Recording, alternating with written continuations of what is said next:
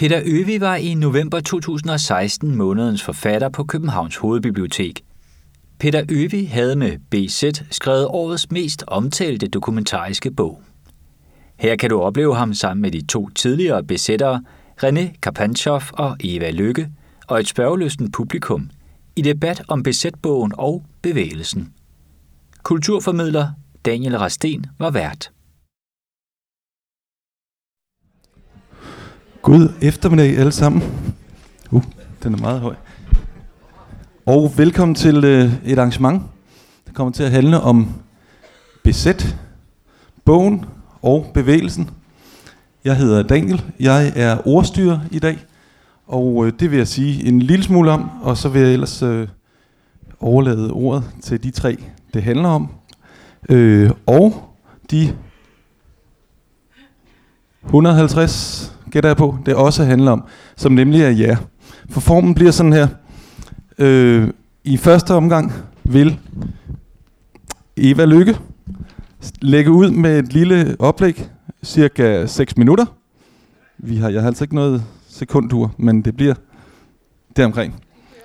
Og øh, René, René Karpenchoff, yes, jeg fik lagt trykket rigtigt. Øh, og så skal jeg prøve at sige øh, med jysk tryk, tror jeg, Peter Øvi. Og øh, de tre holder hver deres eget lille oplæg. Og så er ordet ellers jeres. Øh, jeg skal huske at sige, at vi optager det her arrangement. Vi lægger det op som podcast på øh, bibliotekets hjemmeside, som alle mulige kan følge med i en ret spændende debat. Øh, og I selv kan lytte til det senere. Det betyder, at øh, jeg kommer til at komme rundt med en mikrofon, som I skal tale ind i, når I får ordet. Øh, og I skal selvfølgelig være fri til at sige hvad som helst i en god og høflig tone. Øh, nu vil jeg overlade ordet til den første taler. Giv en stor hånd til Eva Lykke.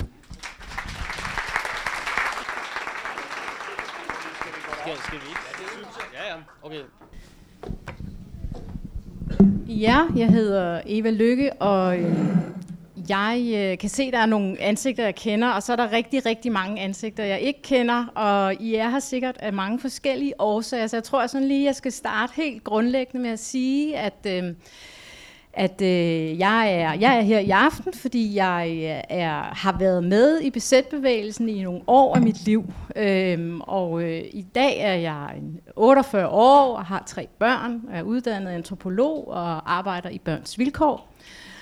Og øh, de sidste par år har jeg øh, blandt andet haft sådan et lidt løbende dialog med Peter Øvi, og er med i den her øh, bog, som Peter har skrevet om besætbevægelsen.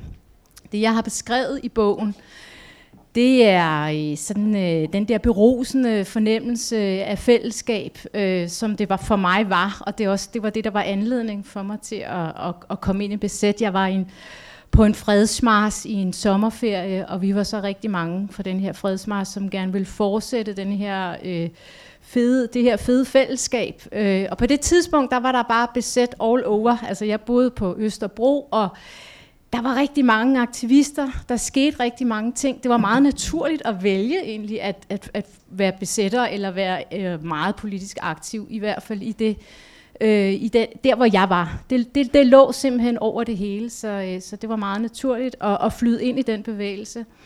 Og jeg var der i nogle år. Øh, jeg var meget, øh, meget fascineret af det. Jeg kom med denne her øh, øh, øh ja, berusende kraft. Men forlod det øh, af mange grunde, som jeg faktisk ikke helt selv har sådan helt styr på endnu, men jeg forlod det i sådan en, en besæt, i sådan en tilstand af, af paranoia og, og sådan andre altså ting, der væltede op i mig, og, og ting, der blev rigtig svære på et eller andet tidspunkt. Og det betød simpelthen så også, at jeg forlod, øh, forlod øh, bevægelsen. Så for mig har den her, øh, den her deltagelse i den her bogproces netop været en proces, som sådan har sat gang i en masse refleksioner omkring det liv dengang, og hvordan i dag og så videre. Og den proces, den, øh, den er jeg bestemt ikke færdig med. Øhm, og, øh, og der har jeg mødt mange gode mennesker. Der sidder nogen her, som også, øh, som også øh, er meget åben, og jeg synes, vi har, en, har haft øh, meget udbytte af det på den måde. Også af hinanden, og har lært hinanden at kende her. Nogle år efter, øh, det sidste jeg vil sige, fordi vi ikke har så lang tid, øh, det er nogle år efter besæt øh, i midten af 90'erne, der flytter jeg et par år til Berlin. Og øh, min daværende tyske kæreste, han, øh, han gjorde det, mange andre øh, unge også gjorde på det tidspunkt. Han læste Karl Marx, Das Kapital. Den kunne man købe alle steder på sådan nogle øh, øh, antikvariater i Østberlin. Og, øh, og øh, han, øh, han mødtes, man kaldte dem køkkenbordsmarxisterne, så han mødtes sådan med andre grupper af studerende, og de var enormt optaget af Karl Marx og deres kapital. Og, øh, og, og i løbet af de der par år der, så i tog jeg, at, øh, at de sådan, hvor de sådan havde startet med den her enorme entusiasme omkring Karl Marx, at de blev mere og mere uvenner. Altså de blev helt sådan uvenner over et eller andet, der stod i den her bog, og de var, det var sådan små sætninger og små begreber og ting og sager, som sådan skilte dem ad, og til sidst kunne de faktisk ikke tale sammen mere. Og jeg tror sådan, mit, mit budskab med det, det er at sige også i forhold til Øvig-bogen her, at øh, jeg synes, der er en rigtig, rigtig stor fællesmængde, og, øh, og, øh, som, som jeg synes, vi kan nyde godt af øh, at snakke om, og vi fælles om. Det var mit oplæg.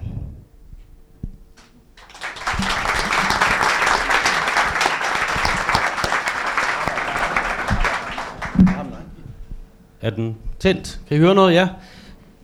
Uh, jeg hedder René Karpantjof og er også øh, gamle besætter, øh, ligesom Eva.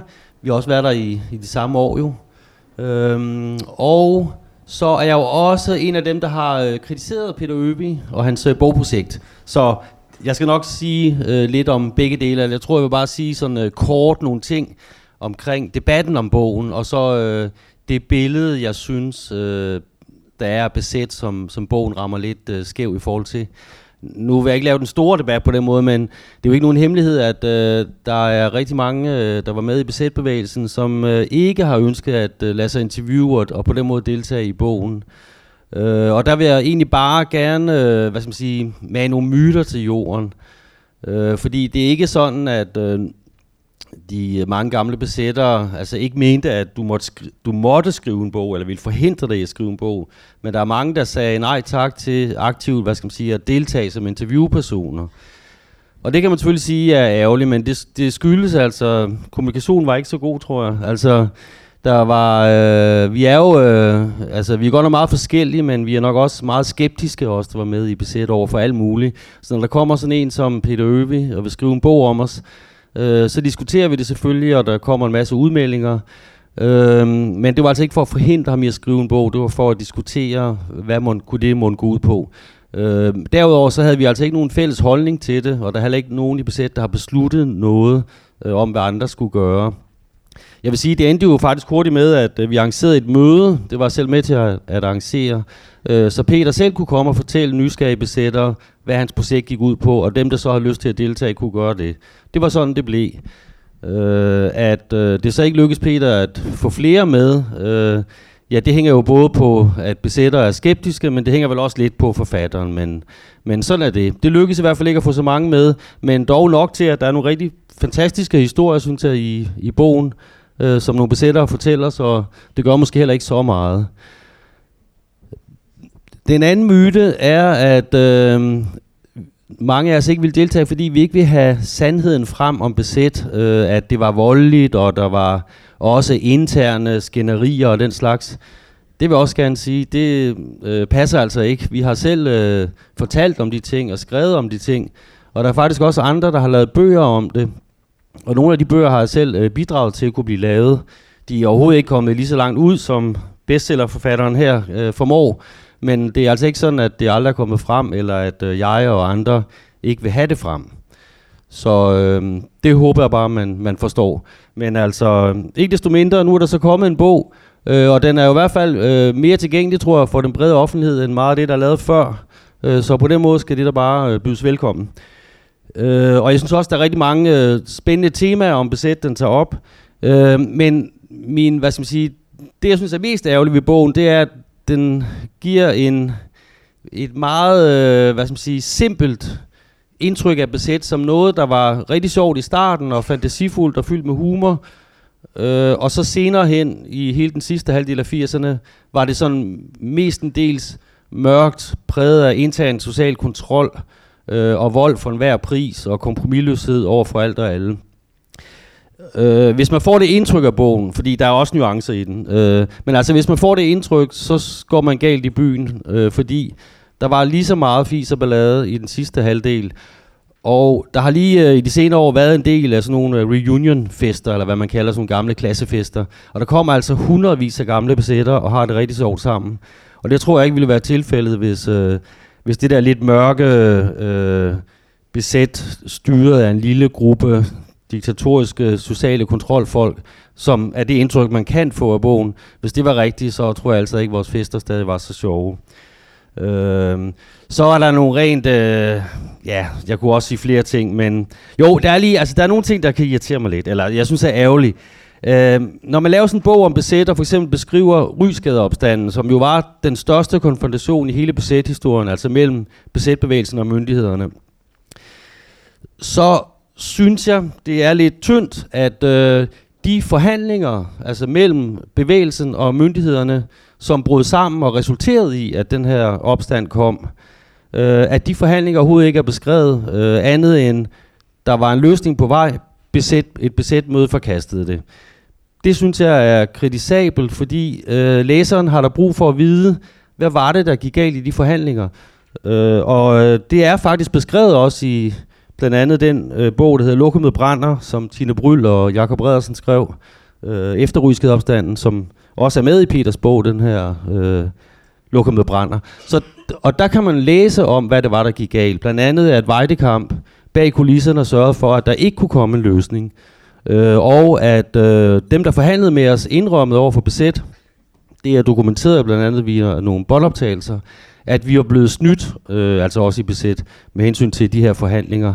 Og det var en reaktion på det, hvor vi så, altså det er jo så vores ansvar, at vi altid reagerede så voldsomt dengang, eller i hvert fald ofte gjorde det. Men det var en reaktion på det, øh, der gjorde, at den her store konfrontation kom. Og jeg synes, når man skriver om sådan nogle ting, så er det ikke uvæsentligt at fortælle sådan nogle baggrunde. Og det er, det er sådan nogle ting og nogle flere anker, jeg kunne have, øh, hvor jeg mener, at, at bogen kunne have været godt hævet lidt, hvis den havde inddraget andet end de her forskellige beretninger.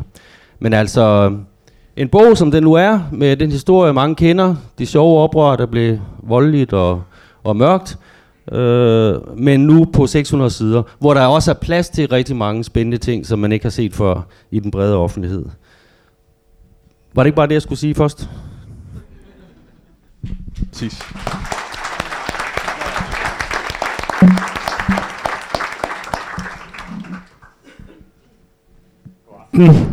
Jeg er ikke tidligere besætter, selvom jeg havde mange venner, der var det både dengang og i dag.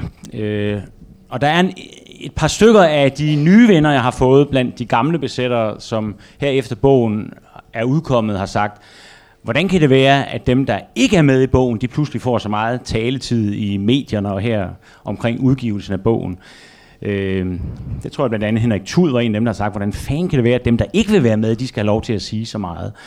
Så det har jeg så forsøgt ved de arrangementer, der har været indtil nu, øh, og, og, og bedre lidt på. Og i dag vil jeg også egentlig bare lige bruge mine par minutter på at sige, at, at øh, det har været en fantastisk oplevelse for mig at møde alle de her gamle besættere. Jeg tror, jeg har talt med et par hundrede stykker, hvoraf de slag på tasken 40-50 øh, er kommet med i bogen, som nogen, der fortæller deres historie.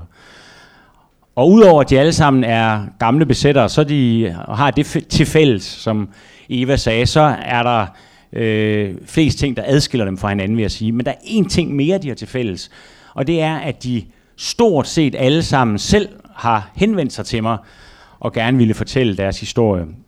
For da den her øh, modstand mod, at jeg, skulle skrive, at jeg skulle skrive en bog om besæt, øh, var meget voldsom i øh, det tidlige efterår 2014 og foldede sig ud blandt andet på, på Facebook, var der jo også en interessant nyskabelse for en dokumentarisk forfatter, at, at Facebook er, bliver en kilde til en bog. Øh, det har jeg ikke prøvet før. Øh, men da det foldede sig ud, der gik jeg jo selvfølgelig i gang med at ringe til øh, forskellige besættere for at spørge, om de så ville være med. Og det fik jeg stort set ikke noget ud af. Altså der var, øh, det virker som om, at hvis jeg sådan ligesom ud af det blå ringede op til en og sagde, jeg har hørt, at du er gammel besætter, har du ikke lyst til at fortælle om det? Så var der ikke mange, der sagde ja til det. Så skulle de i hvert fald lige tænke sig om, øh, eller tale med nogle andre. Men til gengæld skete der så det meget interessante, som jeg heller aldrig har oplevet før, at der startede en strøm af henvendelser til mig, hvor folk skrev, at de gerne ville fortælle deres historie om besæt. Øh, og den startede faktisk nogenlunde samtidig. Mange var, i, var, tror jeg, inspireret, det skrev de i hvert fald i de mails, de sendte til mig, de var inspireret af, at der var modstand mod, at jeg skulle skrive den her bog, og så ville de bare erklære, at de havde i hvert fald den holdning, at de ville gerne fortælle deres historie. Øh, og jeg tror faktisk, vi er tæt på 100% af dem, der så endte med at være med i bogen, at det faktisk er nogen, der, der er egen drift har henvendt sig. Og når jeg gør noget ud af det, så er det fordi, at, øh, at jeg tror, at når man skal fortælle om noget, der har været øh, sensitivt for en, følsomt, det er der mange besættere, der siger, det er meget følsomt for mig at tale om det her, øh, så er det helt afgørende, at man har en drift efter at gøre det. At man simpelthen har lyst til at fortælle en historie. At man synes, at det er noget, man måske selv gerne vil blive klogere på ved at fortælle om det. Som Eva siger, det er der mange, der har sagt, hold da op, øh, hvor er jeg blevet klogere på min tid i besæt. Øh, er at tale om det, øh, og det inkluderer jo også, at mange af dem, der er med i bogen, har mødtes efterhånden rigtig mange gange, både med og uden mig, øh, og har diskuteret deres tid i besæt. Øh, så det er et fælles træk, at, at øh, folk har haft den her drift efter, at de gerne ville, ville have øh, historien fortalt. Øh, for ellers så synes jeg, at man må sige, at, at de mennesker er så forskellige, som man næsten kan være. Øh, baggrunden, hvis der er nogen, der troede, at, at, at besæt var sådan et øh, øh, øvre middelklasses børn, som jeg kan huske, der var en del fordomme om i pressen dengang, så kan jeg i hvert fald dementere det. Øh, der er en meget bred øh, spredning. Jeg synes, man må sige, at der måske er en overvægt fra af folk, der er øh, kommer fra børnehjem, øh, fra splittede familier, fra øh, hippie-kollektiver i mere eller mindre opløsning og den slags. Øh, folk, der er flygtet hjemmefra, øh, uden at deres forældre måske næsten har opdaget det. Øh, men ellers synes jeg, at den sociale spredning, blandt dem jeg har mødt i hvert fald, har været meget bred, lige fra øh, ja, den, dem jeg nu taler om, og så op til folk, der har levet sunde eller usunde, småborgerlige familieliv. Øh, højskole, familier er der også et par stykker af. Øh, så synes jeg også, der er en meget god spredning af folk, der har været med. Nej, der er, en, der er flest, der har været med i de første år af besæt. Det har helt tydeligt været sådan, at, at, at dem, der har henvendt sig selv, der har der langt størsteparten har været aktive øh, i de første år, to år, tre år af besæt. Der har været meget færre fra den sidste del. Der er heldigvis nogen, også fra de sidste år af, af 80'erne. Min besættid regnes sådan fra 81 til, til 90. Øhm, der er sågar et par stykker, der faktisk har været med lige fra besættelsen af Rutana, den allerførste besættelse, og helt indtil der blev, der blev lukket og slukket til sidst i, i 1990. Jeg synes også, når man kigger på, hvad der så er sket med folk sidenhen, at øh, det ser ud som om, at det kan gå alle veje, når man har været besætter. Øh, da vi havde et arrangement her for en uge eller to siden i Politikens Hus, der sad jeg og tænkte over at, at når der sidder folk her i det her, der var seks besættere, der fortalte, og der er nogen, der i hvert fald ud fra sådan en traditionel øh, betragtning er landet lidt i udkanten af samfundet, og så er der nogen, der har siddet på og været direktører for store medievirksomheder. Så der var simpelthen også der et, et spekter, som, som stadigvæk strækker sig over så bredt, som det næsten kan være. Øh, og jeg gætter på, at der også i dag, jeg, ved, jeg, jeg kan i hvert fald se, at der er et par stykker, jeg kender, der sidder nogen herovre på venstrefløj set fra mig, og nogen herovre på venstrefløj set fra jer, øh, som er med i bogen. Der er sikkert også nogen til stede, der ikke er med i bogen. Øh, og jeg håber, at diskussionen kommer til at handle mere om besæt, end, øh, end den kommer til at handle om mig. Men jeg er selvfølgelig også klar til at stille op til både ros og tæsk. Tak.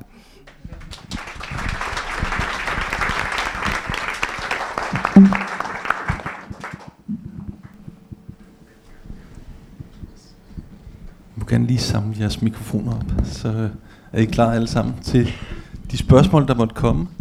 Øh, jeg kunne godt tænke mig at vide øh, allerførst, fordi nu blev det nævnt, at nogen herover havde været med i besæt, og øh, jeg kan i hvert fald se nogen herude, der, der ikke har. Øh, øh, så er, kan, man, kan man lave en hops, håndsoprækning? Hvor mange har en aktie? Nej, det vil man ikke.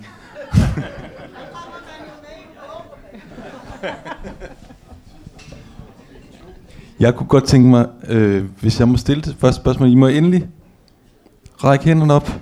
øh, bare enkeltvis, det er også okay, øh, og byde ind. Men jeg kunne godt tænke mig at høre, øh, for du sagde det med, at det er folk, der er kommet alle mulige forskellige steder fra, øh, selvom der også er en, ligesom en, øh, en tråd i bogen, der siger noget, altså det hedder jo et familiedrama, det kunne måske sige lidt mere om, øh, men der er i hvert fald en tråd i, i bogen, der også handler om, at måske er det lidt nogle øh, specielle hjem, folk er kommet fra, men de havnede alle mulige forskellige steder. Øh, kunne I to, som er repræsentanter, øh, ikke for bogen, men for Besæt, Eva og René, kunne I sige lidt om, hvad det har betydet for jer at have været med i, øh, i at have gjort jer alle sådan nogle erfaringer omkring øh, Besæt? Det var et stort spørgsmål.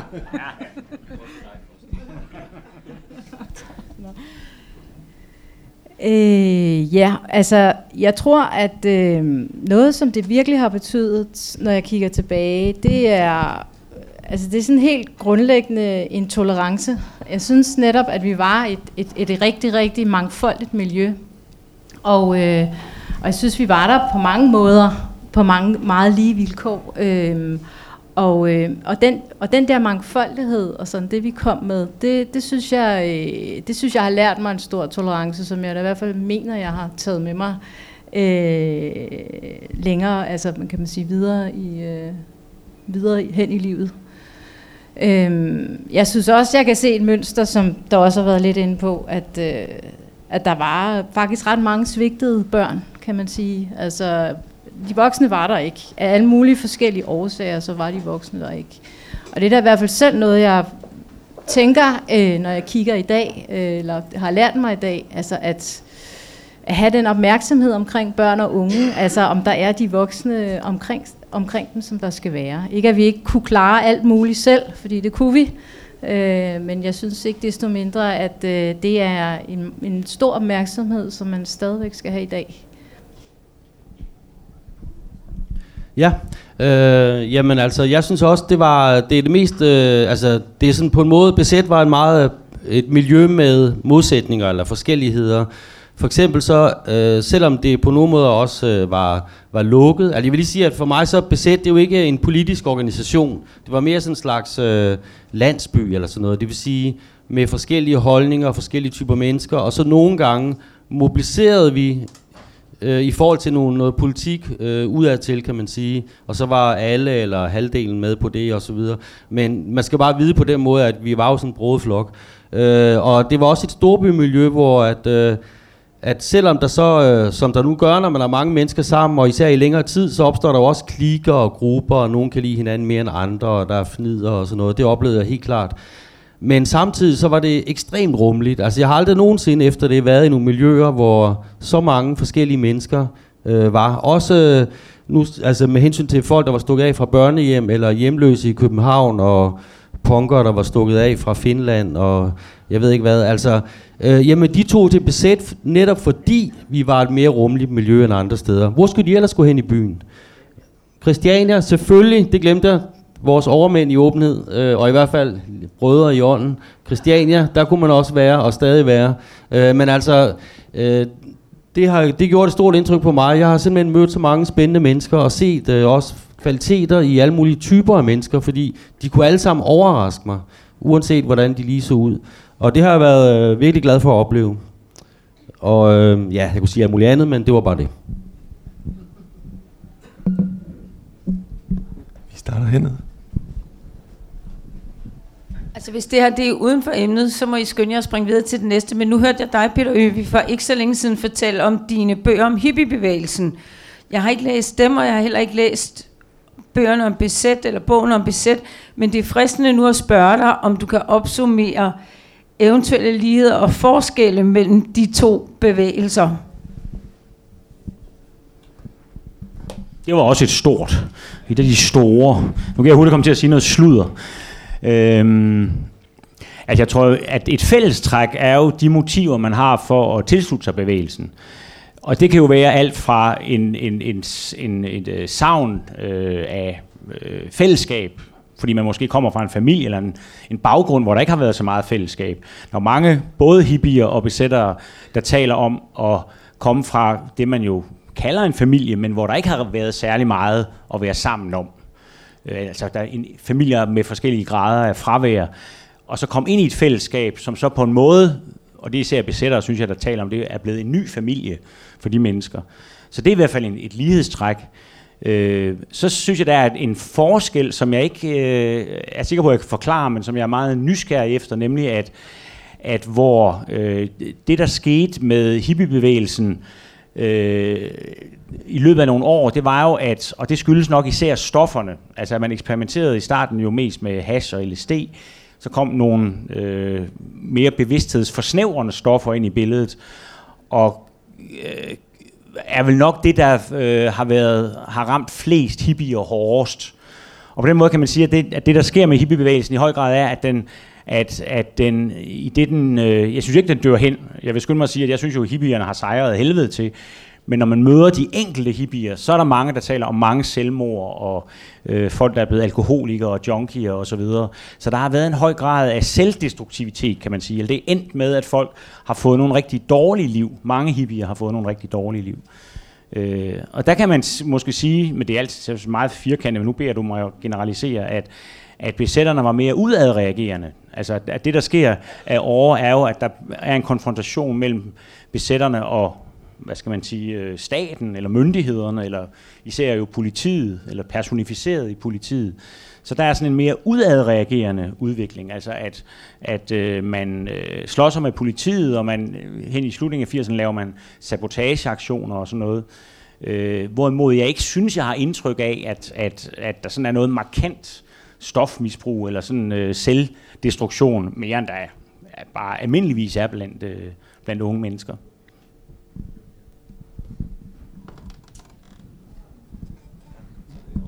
Jeg hedder Torben.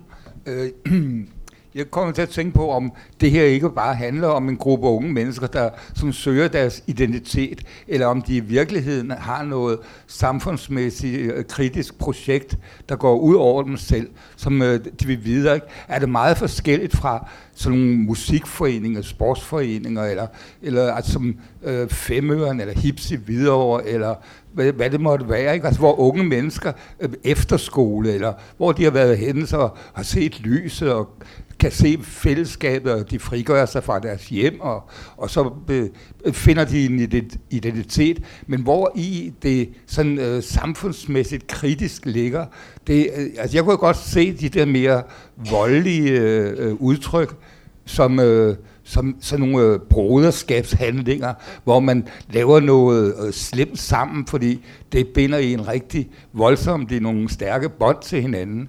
Og øh, jeg vil lige øh, gerne høre, om, om, om, om de havde et samfundskritisk øh, øh, revolutionært potentiale. Det nærmeste, vi kommer til, altså det er, at man kan godt komme til at diskutere Marx. Der er meget at diskutere der, bestemt. Og at man sidder i et køkken og gør det, det gør det simpelthen ikke bedre. Og at det foregår i Berlin, det er da okay. Altså, men øh, det lyder også lidt eksotisk, ikke? Og de var få billigt i, i antikvarforhandling, det er da en fordel. Men øh, jeg vil nok sige, at, at øh, øh, hvad, hvad diskuterede man egentlig om, man skulle være trotskistisk revolutionær, eller skulle man være leninistisk, eller hvad man skulle være? Men det, ja, tak. Ja. Kort så, besæt var jo øh, helt klart et samfundsoprør, et ungdomsoprør, øh, altså fra dele af ungdomssiden, en begrænset del må man nok sige. Men det var det, jeg sagde med den der landsby. Vi var faktisk... Øh, vi startede jo på et tidspunkt, hvor øh, altså den, det, der så nu i dag kan ses som den sidste krølle på ungdomsoprøret, der var startet i 60'erne. Vi havde meget de samme idealer, den samme anti-autoritære tilgang, den samme selvorganisering, og vi skal bestemme over vores eget liv og, og sådan noget. Øh, men vi havde jo set, da vi startede, hvordan 68'ernes drøm om en fredelig socialistisk verden overalt og så videre ikke var blevet til noget. Tingene var blevet hårdere, og da besæt startede, var det meget antiteoretisk, altså som et oprør også mod venstrefløjen. Så på den ene side, så var det helt klart et samfundsoprør for unges muligheder for at udfolde sig i København. Og det blev der også formuleret nogle politiske ting omkring, altså omkring øh, Socialdemokratiets øh, boligpolitik og muligheder for billige ungdomskollektiver og, og, og, og hele kravet om et ungdomshus osv. var jo politisk. Øh, så det var et ungdomsoprør, men vi var også nogen, der sådan bevidst, øh, hvad skal man sige, prøvede at sige, fuck alt det teori og lange programmer om efterrevolutionen, nu går vi bare i gang. Og det kunne jo ikke hænge sammen på sigt, men det var sådan, vi startede. Jeg er da meget enig i, at, øh, at man altså, som ung øh, altså, kunne have skabt sin, øh, sin identitet rigtig mange andre sammenhænge. Altså, altså det, det, det, det, det var jo noget, der Altså det at være med i BZ var jo noget, der formede og skabte os, skabte vores identitet. Øh, og det kunne også være sket andre steder. Man kan sige, det er da rigtigt, jeg tror, der var, eller der var selvfølgelig rigtig meget, man kan sige, de politiske paroler, øh, som, som bander sammen. Men jeg synes godt nok, når man gravede lidt i det, øh, så var det alligevel ikke altså, ret gennemtænkt for alles vedkommende i hvert fald, hvad det egentlig var, det handlede om. Fordi der var så mange øh, grunde og motiver til endelig at være der, tror jeg. Altså, der var så mange perspektiver for, hvorfor man følte sig sådan draget til det. Øh, så, så man kan sige, de, de, de, de politiske paroler var vores sådan fælles offentlige udtryk, men jeg synes bagved, synes jeg godt nok, det var sådan meget, meget mere, øh, øh, hvad hedder det, øh, broget. Altså man kan også se for eksempel i, i øh, bogen, ikke, at der bliver beskrevet, at nogen er enormt tiltrukket af det her kreative øh, teater og alle de her ting, man kunne lave, og det kunne man, fordi at der var altid var nok, der var der bakket op om de idéer, man havde. Ikke? Og derfor var det jo muligt at bruge hinanden til at, at gennemføre en enormt mange øh, rigtig kreative, øh, vilde idéer, kan man sige. Men, men igen, tilbage til udgangspunktet, selvfølgelig kunne der have været andre givende fællesskaber, øh, som, som også kunne have, have haft en lige så stor betydning, kan man sige, øh, som det så var for os at være i besæt.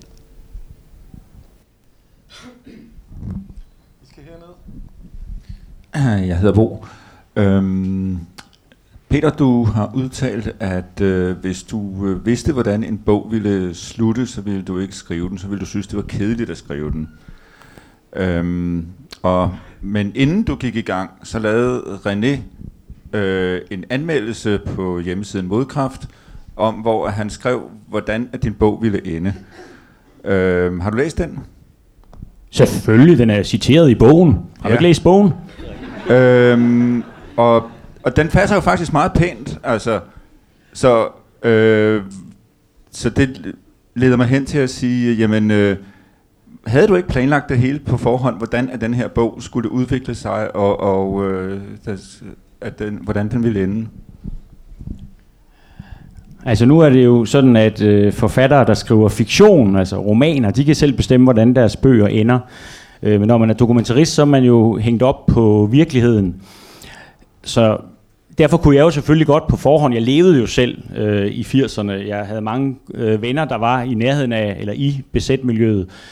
Jeg fulgte med i aviserne, jeg boede i København fra 1985 og frem, så jeg gik jo ikke ind i emnet uden at have en viden om, hvad der var foregået. Øh, så derfor havde jeg selvfølgelig en fornemmelse af, at, at fra min egen øh, ungdom i 80'erne, jeg er jo helt jævnaldrende med, med besætterne, hvordan forløbet var, eller hvad der var sket igennem de der ni år. Øh, men når øh, hvad skal man sige, hvis, hvis René kan ramme rigtigt, når han på forhånd, inden jeg havde skrevet bogen, kunne beskrive, hvad der ville være forløbet i bogen, så er det jo ikke så underligt, fordi vi beskriver jo det samme. Altså vi beskriver den udvikling, der er sket med besæt fra 81 til 90. Øh, så hvis der er nogen, der siger, at jeg ligesom har trukket en, en radikalisering eller sådan noget ned over besæt, så må jeg bare sige, jamen synes du ikke, den var der i virkeligheden? Altså jeg synes jo bare, at jeg har beskrevet virkeligheden, som den er. Selvfølgelig tager jeg ansvaret for, at det er mig, der har talt med folk og undersøgt kilderne og til sidst skrevet det hele sammen til en historie. Men øh, at hævde, at, at det er mig, der har bestemt, hvordan besæt udviklede sig i 80'erne, det vil kræve, at jeg skriver en roman, og jeg synes, at jeg som dokumentarist er forpligtet på virkeligheden. Altså, kunne man måske lige afklaringsmæssigt lige sige, hvad det var, du lige altså, konkluderede i den, at det du refererer til, altså hvad var det, du ligesom konkluderede Jamen det, bogen? Det var meget kort, altså det var meget kort, at øh, jeg skrev, øh, altså det var sådan en satirisk anmeldelse, så det lød som om jeg anmeldte en bog, der jo slet ikke var lavet endnu. Men altså, der forudsagde jeg, at øh, at bogen, der ville hedde De Besatte, ville fortælle om øh, det her oprør, der startede med at være åbent og humoristisk, men så efterhånden, fordi det blev voldeligt, blev det overtaget af nogle øh, fanatikere, der udøvede hård social kontrol og fortsat bare med unødvendige konfrontationer og ledte bevægelsen ud i et håbløst oprør, der så sluttede. Øh, og det er, det er Peter jo ret i, at det er jo ikke øh, grebet ud af den blå luft, alt det, der står i hans bog. Fordi det er jo alt sammen noget, der er sket. Og man kan vel bare sige, der er nok mange måder, man kan opfatte, og man kan vælge at betone noget meget. Man kan vælge at lade være med at skrive om alt kulturlivet i sidste halvdel af 80'erne. Man kan vælge at skrive om sådan nogle kampe på jagtvej, for eksempel, hvor den her politistation brændte. Det er der et kapitel om i bogen. Så kan man vælge at lade være med at tro på besætternes forklaring om, at det var et øh, uheld, og at man prøvede at redde folk ud. Og så kan man vælge at finde nogle kilder, der egentlig alligevel ikke siger noget andet helt sikkert, og så sige, det var nok noget, besætterne gjorde med vilje.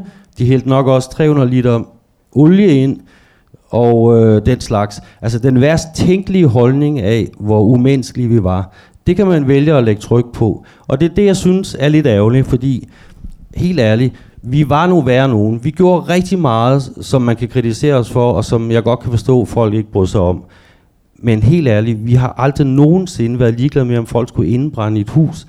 Og der er jo vidner, der fortæller noget helt andet, end det, som du prøver at lægge op til der. Og, og det er bare det, jeg synes er ærgerligt.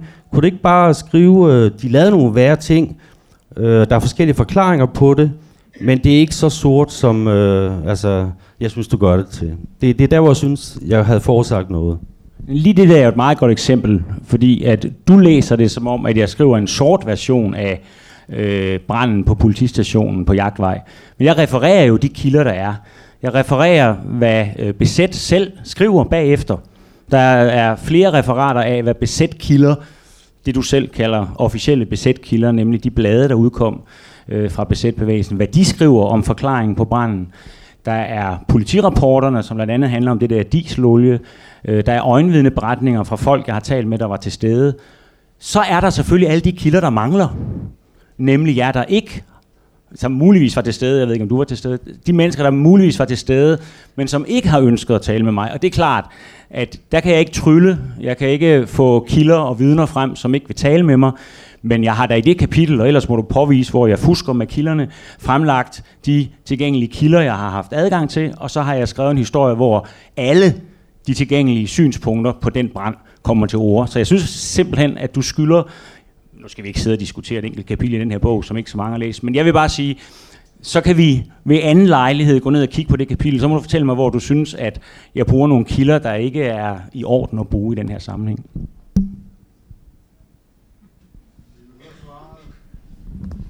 Det korte er bare, vi har også diskuteret det her før. Øh, jeg er jo historiker, og jeg mener ikke, kilder taler af sig selv. Man kan ikke bare referere nogle kilder. Man har også et ansvar som forfatter for at sige, skal vi tro på det her? Er det sandsynligt, altså, at besætterne bare vil lade folk indenbrænde? Siger politiet altid sandheden i rapporter om... Øh, jamen, så må man som forfatter sige, det her er vigtigt at få afklaret lidt. Du lægger det bare frem, og så skaber Nej, jeg bruger alle tilgængelige kilder. Jeg bruger alle de kilder, jeg har tilgængelige. Herunder politikilder, herunder officielle besætkilder, herunder de øjenvidner, jeg har adgang til. Man kan ikke gøre det anderledes. Øh, altså, jeg bare lige kort. Altså, jeg er jo ikke, kan man sige, dokumentarist og, og kildekritiker og alt det, I er. Og jeg kan faktisk ikke rigtig huske ret mange fakta. Altså, jeg kan huske stemninger. Jeg kan rigtig meget huske stemninger fra hele det, det, denne her periode. Og selvfølgelig er der ingen, der nogensinde kunne have nogen som helst intention om, at nogen skulle brænde ind. Selvfølgelig ikke.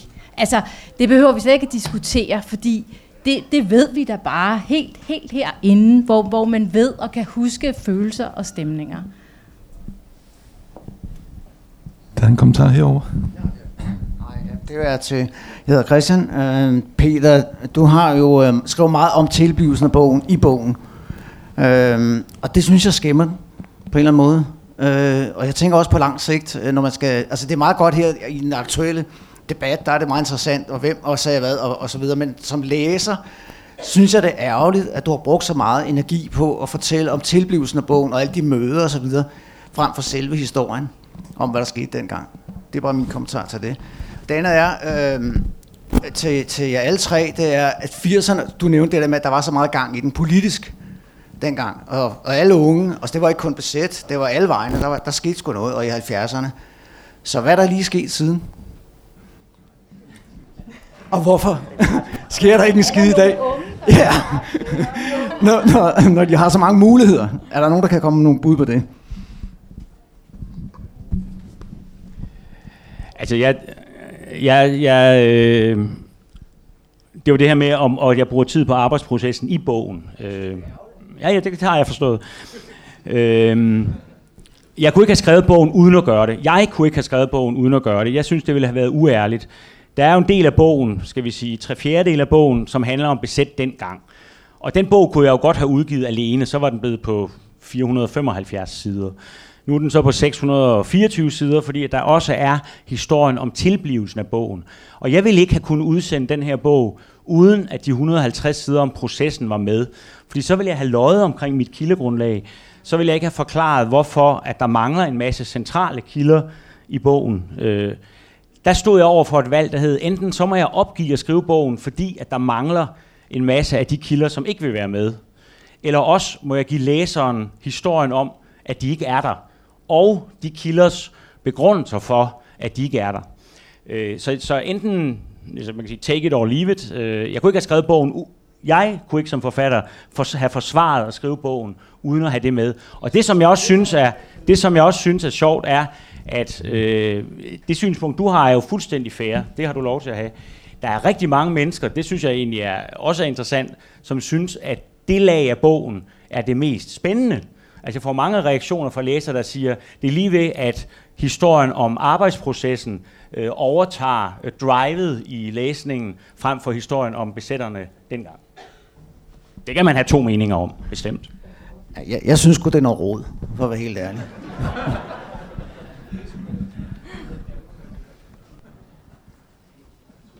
Ked her.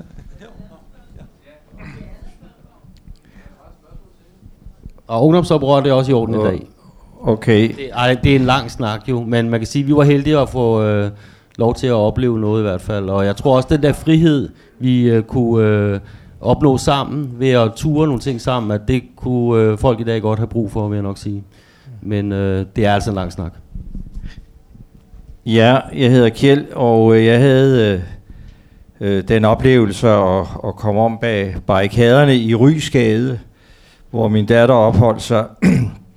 øh, og jeg oplevede det som jo som en, en uh, illustration eller et billede på, hvad jeg i øvrigt forestillede mig, Pariserkommunen i sin tid i 1871 havde fungeret med uh, fredfyldte bål på, på pladsen, selvfungerende butikker, et engagement og et vilje til et bedre samfund og selvorganisering.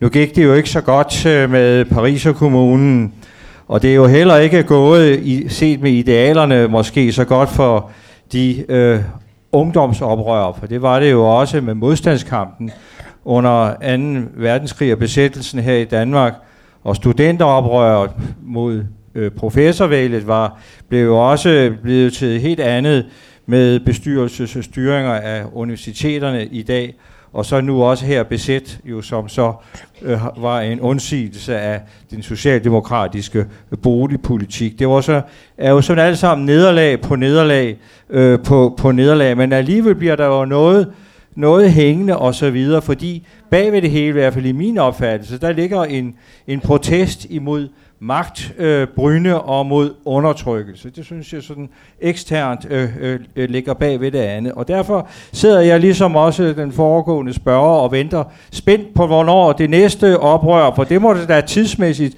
være lige om hjørne 5-10 øh, år, så er vi fremme ved en ny generation, der bør gøre oprør mod magtbryne og undertrykkelse. Der vil jeg gerne spørge det høje panel, om de øh, har en tidsdato for, øh, hvornår øh, vi, vi skal øh, klæde os i kampform igen.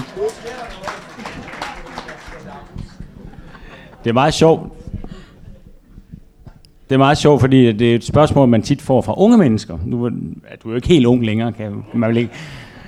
Det er tit, når jeg er ude og holde foredrag, at, øh, om, om hvad, hvad det nu er for et oprør, jeg har skrevet om, at så spørger de unge mennesker, hvad, hvad bliver så det næste oprør? Og der plejer jeg jo så på forskellige måder at holde spejl op. Øh, men det fang, samme spørgsmål kom faktisk øh, her for 14 dage siden, da vi havde et arrangement i Politikens Hus, hvor der sad seks besættere og fortalte, øh, seks af dem, der medvirkede i bogen, fortalte om deres oplevelser fra dengang. Øh, og så var der flere teenager eller folk, sådan meget unge mennesker, som, øh, som rejste op og sagde, kan I ikke fortælle os, øh, altså nu må I sige noget til os, det der, den form for fællesskab, som I taler om, altså et handlende fællesskab, det savner vi i dag. Øh, hvordan gør vi det? Og der var der faktisk Miram, som er herovre. Nu kan hun jo ikke nødvendigvis gentage sin brandtale, men, men hun holdt så en brandtale for de unge mennesker, som var helt øh, forbilledelig. Men ellers må man jo sige, at oprør er jo historie. Hvis man ser tilbage over historien, så er det jo de unge sag. Øh, så vi er jo allerede blevet håbløst for gamle til at fortælle, hvad, hvad det næste oprør, hvad dato det kommer, og, og hvad formål det får. Hvis ikke allerede det er i gang, altså det, det, det er også muligt, det allerede er i gang, men vi simpelthen er blevet for gamle til at se det, fordi det antager en form, vi ikke har forudset. Det kan være, at de ikke går på gaden og smider med brosten, eller går med, med banner. Men ja, I andre kunne måske også byde ind med. Jeg tænker, ser I, ser I tendensen? Jamen, øh, jeg hedder øh, Miram, eller jeg hedder Maria, og i gamle dage, der bliver jeg kaldt for Miram. Det gør jeg stadigvæk. Og øh, jeg er også med i den bog, og øh, øh, jeg sagde jo en hel masse der i Politikens Hus, hvor der var vi nogen, der sad op og fortalte, og der fik vi jo så det spørgsmål øh, fra det her unge menneske, som der lige bliver refereret til, jamen, øh, hvad skal vi gøre? Øh, og vi havde snakket meget om det her med, at øh, der var sgu masser at kæmpe for i 80'erne. Vi kæmpede for det her med at have et sted at bo, et fælles ungdomshus, hvor vi kunne komme og være øh, sammen. Øh, der var boligmangel, der var arbejdsløshed, der var fandme mange ting. Men det jeg så sagde til det her unge menneske, det var, at sådan som tiden er nu, for jer, sagde jeg til ham, det er jo, at der er sgu masser for jer at slås med os. Øh, det er skide svært at få et sted at bo, med mindre der er forældrelejligheder. Øh, der er sgu også en hel del arbejdsløshed, og desuden så trækker de som ind i helvede på deres SU. Så I har sådan set nok at, at slås for nu også. Så det, I skulle tage og gøre, det var at lukke Facebook ned, og så se at komme ud på gaden, og så gøre et eller andet sammen, fordi det er der, man rykker. Et eller andet den stil fik jeg i hvert fald sagt til, til dem, sådan, uden helt at kunne huske. Men det var i hvert fald sådan noget med, hey, der, der er ikke noget, der løser sig af sig selv, og hvis man har nok, man synes, det her det er fandme ikke i orden, så må man skulle rejse sig, og så må man jo måske med sin fællesskab finde ud af, hvad der skal til, om man sidder ned, eller man øh, tager et eller andet i hånden, eller hvad man gør. Det, det må man jo finde ud af, hvordan og hvorledes man ligesom kan det. Men de har masser at kæmpe med og slås for øh, nu, de her unge mennesker. Jeg er sgu glad for, at jeg ikke er i deres sko lige nu. Øh, for der, det er garnet, det er strammet for dem også nu. Så vi må jo se. Øh, det er jo ikke noget, os gamle røvhuller, vi kan komme med alle mulige gode idéer til, hvad de skal. De må ligesom selv øh, finde ud af, hvad, hvad de skal gøre. Det er sgu svært at komme med gode råd ikke? til de unge mennesker. Ja. Tusind tak. Er der en replik herovre, eller? Nej. Det, yes. Det var her. Jeg hedder Paul. Øh, jeg vil lige, René kan forstå her, øh, du må korrigere mig, hvis det ikke er rigtigt, men der er flere episoder, som du siger, det vil du selvfølgelig, hvis du har været med i bogen, have beskrevet anderledes, eller haft andet input øh, til. Og derfor synes jeg selvfølgelig, det er ærgerligt, at personen ikke som dig er, er, er med i bogen, når du nu bliver udgivet sådan en rigtig god bog, at man så ikke er der. Det er måske historien her om besæt, også om 25 år, og så er nøglepersonerne ikke øh, med. Men mit spørgsmål er egentlig ikke øh, til dig, det er til Peter. Tror du, at den at tråden i bogen, de episoder, du har øh, forklaret, altså bogen vil selvfølgelig have været en anden, hvis nogle af de nøglepersoner har været med. Men tror du grundlæggende, din historie vi har ændret sig? Eller kan man sige, det er egentlig ligegyldigt, at de ikke er der? Det er bestemt ikke ligegyldigt, at de ikke er der. Og bog, jeg kan jo umuligt vide, hvordan bogen ville have været, hvis de havde været der. Øh, men, men jeg savner da, øh, jeg savner da noget, især i den sidste del af bogen. Altså jeg synes, den, den, den første øh, og meget mangfoldige øh, tid i besæt, altså de første år eller to, er jo synes jeg, enormt interessante, fordi det er, at en, en linje bliver lagt, og nogle mennesker kommer til, og nogle andre forsvinder og har deres grunde til det, og nogle af dem er her i dag, så det kan de selv bedre forklare om, end jeg kan. Øh, så der synes jeg, at jeg har et kildegrundlag, der gør, at her synes jeg, at jeg har nuancerne og mangfoldigheden og motiverne med, og også repræsenteret af så mange mennesker, så jeg tænker, jeg har, har sgu ikke ramt helt ved siden af. Der er det jo anderledes med slutningen af 80'erne, for der har jeg jo meget færre kilder, mundtlige kilder. Der bliver jeg jo så i højere grad kastet over på de skriftlige kilder, og det er jo politirapporterne, og hvem stoler på politirapporter? Det gør jeg ikke i hvert fald. Øh, og der savner man jo især, og det ved jeg jo fra mine andre dokumentariske bøger, at det man mangler, når man kun har det skriftlige materiale, især hvis man kun har det øh, politimateriale, det er jo folks motiver og bevæggrunde, og de tanker, de har haft, øh, de diskussioner, de har haft med hinanden. Og det savner man jo øh, i min bog i, øh, i de sidste år af 80'erne. Der er jo heldigvis nogle få, der er med, og de prøver jo at, at forklare, øh, hvad diskussioner der var, og hvordan man kan forstå, at bevægelsen øh, bevægede sig derhen, hvor den gjorde. Øh, Øh, men jeg tror da især det er det der med at få, have fået flere stemmer til motiverne, til folks bevæggrunde, og til øh, hvad, de, øh, hvad de selv blev chokeret over. Altså for eksempel den der øh, brand på politistationen, som vi lige diskuterede, der mødte jeg jo en, har jeg sidenhen, efter bogen er udkommet, det er jo desværre for sent, mødt en, som fortalte, jeg ved ikke om det er sandt, men han fortalte i hvert fald, at han havde været med til at sætte ild til den her politistation, og han fortalte også, at, at det selvfølgelig ikke var intentionen at sætte ild. Altså det var et uheld med en røgbombe, øh, som så satte ild til noget papir ind i den her politistation, og så gik der, der ild i bygningen. Så der kan man sige, det var en, i hvert fald en vigtig øh, vidneforklaring. Det han så senere forklarede var, at så begyndte øh, andre besættere end han selv at kaste sten og skyde efter øh, politi og brandvæsen, så brandvæsen ikke kunne komme igennem til branden. Øh, og der gik han så i kamp. Han, han fortæller, at der var faktisk decideret slagsmål mellem besættere, eller i hvert fald demonstrationsdeltagere, nu kan man diskutere, hvem der var besætter og hvem der ikke var, men der var i hvert fald decideret fysiske slagsmål imellem folk, der ville forsøge at øh, hindre, eller i hvert fald smide sten efter brandfolk og politibetjente, så de ikke kunne komme hen og redde de mennesker, der var inde i bygningen og slukke branden.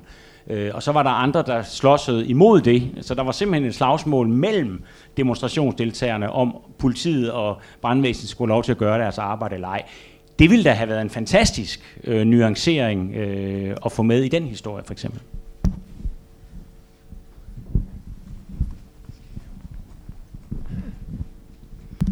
Jeg har to ting. Den ene er, at øh, når der tales om ungdomsoprør og så, videre, så er der jo ikke noget mere røvsygt end mennesker i vores alder, der sidder og tror, at vi ved noget om, hvordan det skal foregå. Og heldigvis så var ungdommen repræsenteret derovre før, og de skred meget kort efter, vi var gået i gang, fordi vi simpelthen er så kedelige.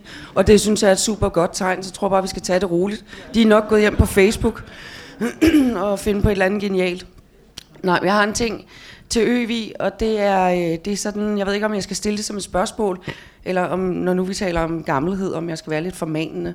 Men jeg, øh, jeg sådan, du, i din egen bog skriver du jo meget om, øh, altså en del af processen handler meget om, hvad foregår der på Facebook og så videre. Og her i dag, og det hører jeg tit, så siger du beskriver dig selv, og du har du åbenbart, det lyder sådan, stor faglig stolthed i det med at være dokumentarist. Og så støder jeg på en dag, at der er en disput mellem dig og René, som handler om, så vidt nu må I jo korrigere mig, hvis jeg har misfortolket det, men som handler om, at noget af det, du udtaler dig om, måske kan miskreditere Renés forskning. For dem, der ikke ved det, laver du vist nok noget forskning. Roder du ikke det med, med det? Ja. ja. og, øhm, og så er det bare, jeg kunne godt tænke mig at spørge dig, Øvi, om du virkelig altså fordi jeg synes ikke, det er så sådan, når jeg ser de der Facebook-tråde og så videre, så bliver det meget følelsesladet. Det gjorde det også før, det, det handlede om kilder og kildekritik. Tager du det alvorligt? Fordi det er, jo, det er jo, hvis der ligger en anklage i det, det er jo virkelig alvorligt for René. Tager du det alvorligt? Det er lidt svært ikke at sige, ja, jeg tager det alvorligt til det spørgsmål. Øh, men det at tage det alvorligt er selvfølgelig også, fordi jeg har et enormt engagement i mit arbejde. Og jeg er jo ikke drevet af noget som helst andet end mit eget engagement. Altså når jeg laver, øh, skriver en bog, og det tager to, tre, fire år, så er det jo øh, fordi jeg er nysgerrig og gerne vil undersøge et emne. Så, så det er klart, at der også er følelser i det for mig, altså følelser af nysgerrighed og engagement. Og øh, især når jeg begynder at møde de mundtlige kilder, så får jeg jo simpelthen også relationer til de mennesker, og jeg tror, jeg har fået venner i alle de øh, arbejdsforløb, jeg har været igennem. Jeg ved ikke, om vi skal diskutere den der disput, som mig og René har haft om en sætning eller to i min bog. Det kan godt blive lidt indforstået. Men, men altså, jeg mener ikke, der er noget at komme efter. Så derfor synes jeg stadigvæk, at jeg med fuldstændig fred og ro i mit øh, alvorlige dokumentariske sind kan sige, at, at heller ikke, altså på det punkt synes jeg ikke, at jeg har lavet nogen fejl, og jeg vil ikke gøre det anderledes, hvis jeg skulle gøre det igen. Men jeg ved ikke, om vi skal gå ind i... Øh, nej, vi, vi, vi bliver enige om heroppe at droppe og gå ind i den, i den, i den konkrete sag. Skal vi herhen. Hej, jeg hedder Robert, og jeg var med i midt 80'erne og frem til Luk og Sluk. Øh, jeg tænker lidt, når jeg hører og har set de her forskellige bidrag, der har været, at det viser lidt, at det måske ikke er en bog om besæt, men det er en bog om nogen fra besæt. Fordi selv det, som du nu sagde, Peter, i forhold til det der med brandstationen, øh, og hvad hedder det, nærpolitis, eller nærpolitistationen og brandvæsen, ikke brandvæsen, viser jo bare, hvor mange nuancer der er i det. Så det er jo meget, meget svært, og det er også derfor, jeg ikke har lyst til at gå ind i det, fordi jeg tænker bare, det her kan man ikke skrive en bog om på den måde, fordi det er en meget, meget større platform, hvor vi skal dels have fået snakket sammen og mødes og, og kan man sige afspejle, hvad, hvordan så vi det og hvad skete der og så videre, så man får et større videnshav at bygge videre på. Det er svært at gøre det til en bog, øh, fordi det er dels en kæmpe bevægelse, som er over 10 år, det er fra øh, den mindste øh, militante aktion happening til den mest øh, militante inden for alt, som ikke har noget med våben at gøre. Altså, så på den måde, så synes jeg, det er sindssygt svært at skrive sådan en bog. Og derfor mener jeg også, at det kan ikke være et talerør for, hvordan besæt var. Øh, jeg har ikke selv haft mulighed for at være i nærheden af den og læse den, men, men det jeg kan se, der bliver gengivet rundt omkring, der tænker jeg bare, hold op, der var jeg ikke. Øhm, og, ja, ja, det tror jeg egentlig var det. Altså, og så vil jeg sige bidrag til noget af det første, fordi det, som der, jeg fik ud af besæt, det var jo det der med, at som bogen hedder, du har ikke en chance, tag den. Og det, og det er jo det, vi har fortsat med alle os, som har ressourcerne til det, og, og, og hvad hedder det, overskud og så videre. Og det er jo noget, der ligger dybt i os alle sammen. Vi ved, hvordan vi skal organisere. Vi ved, hvordan vi skal, øh, hvad kan man sige, i tale sætte ting. Vi ved, at den her øh, oplæring i politik og forståelse og organisering osv., den vil hænge ved altid. Så den dag, at der sker en forandring i samfundet, så er vi der jo også. Og det er derfor, jeg tit siger til folk, som når de går nervøse for, ej, jamen, der sker jo ikke noget, osv., så. Men vi er der jo allerede. Vi venter bare på den gnist, der gør, at det hele det bliver større. Og det vil jo blive ved og blive ved og blive ved, fordi det, som vi har oplevet, det kan man ikke tage fra os. Den viden, vi har, og den indgang, vi har til livet, solidaritet, næstekærlighed, alle de her ting, den er jo bibeholdt. Ja, det var det.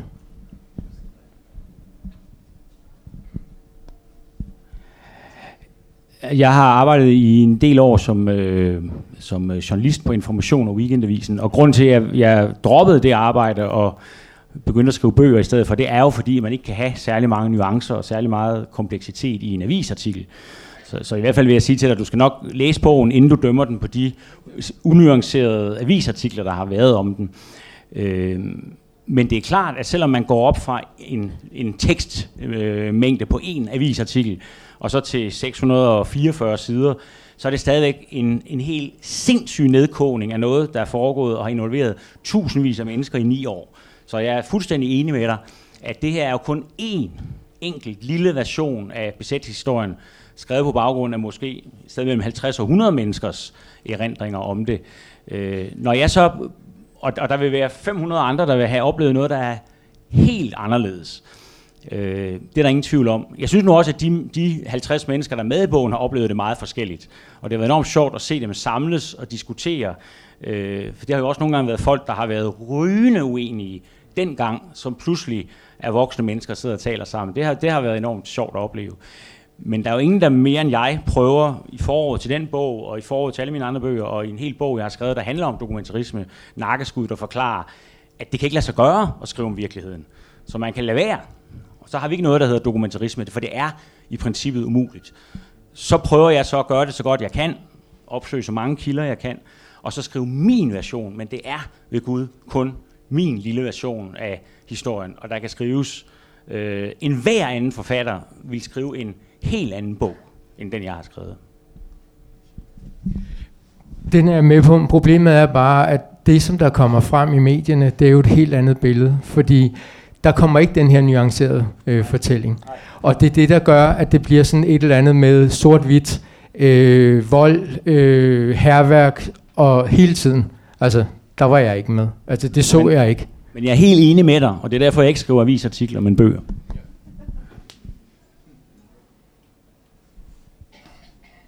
Jeg hedder Claus, og jeg har i al beskedenhed også været med til at bidrage med den her bog her. Og jeg har så rent faktisk også øh, læst bogen, og jeg har anmeldt øh, den der fine mobbedreng, der ligger deroppe på bordet. Jeg synes, det er en fremragende bog, og som jeg også skriver i min anmeldelse, øh, at det er, at det er fint, at folk ikke vil deltage øh, i bogen. Det må de sådan set selv om. Øh, Jeg synes, det er problematisk i virkeligheden, at man så bagefter øh, sætter sig ned og kritiserer bogen fuldstændig fra hinanden, når man overhovedet ikke vil have noget med den at gøre. Det er så bare min egen lille stille øh, undren over det. Men jeg kunne godt tænke mig, øh, jeg havde faktisk et spørgsmål, men det var 20 minutter siden, så jeg har glemt, øh, hvad det var, jeg ville spørge om for 20 minutter siden. Men når man nu har fat i den her med, og, altså det er jo en meget kompliceret sag det her, det er der er jo mange folk med i det her øh, øh, bogprojekt, og det er mange forskellige meninger om, øh, hvad det er, der skete på det og det tidspunkt. Det er jo vildt svært at, få, øh, at finde ud af og, og, og hoved og hale i. Men nogen skal jo prøve, og det her du, Peter Øvis, har gjort, det synes jeg er rigtig fedt.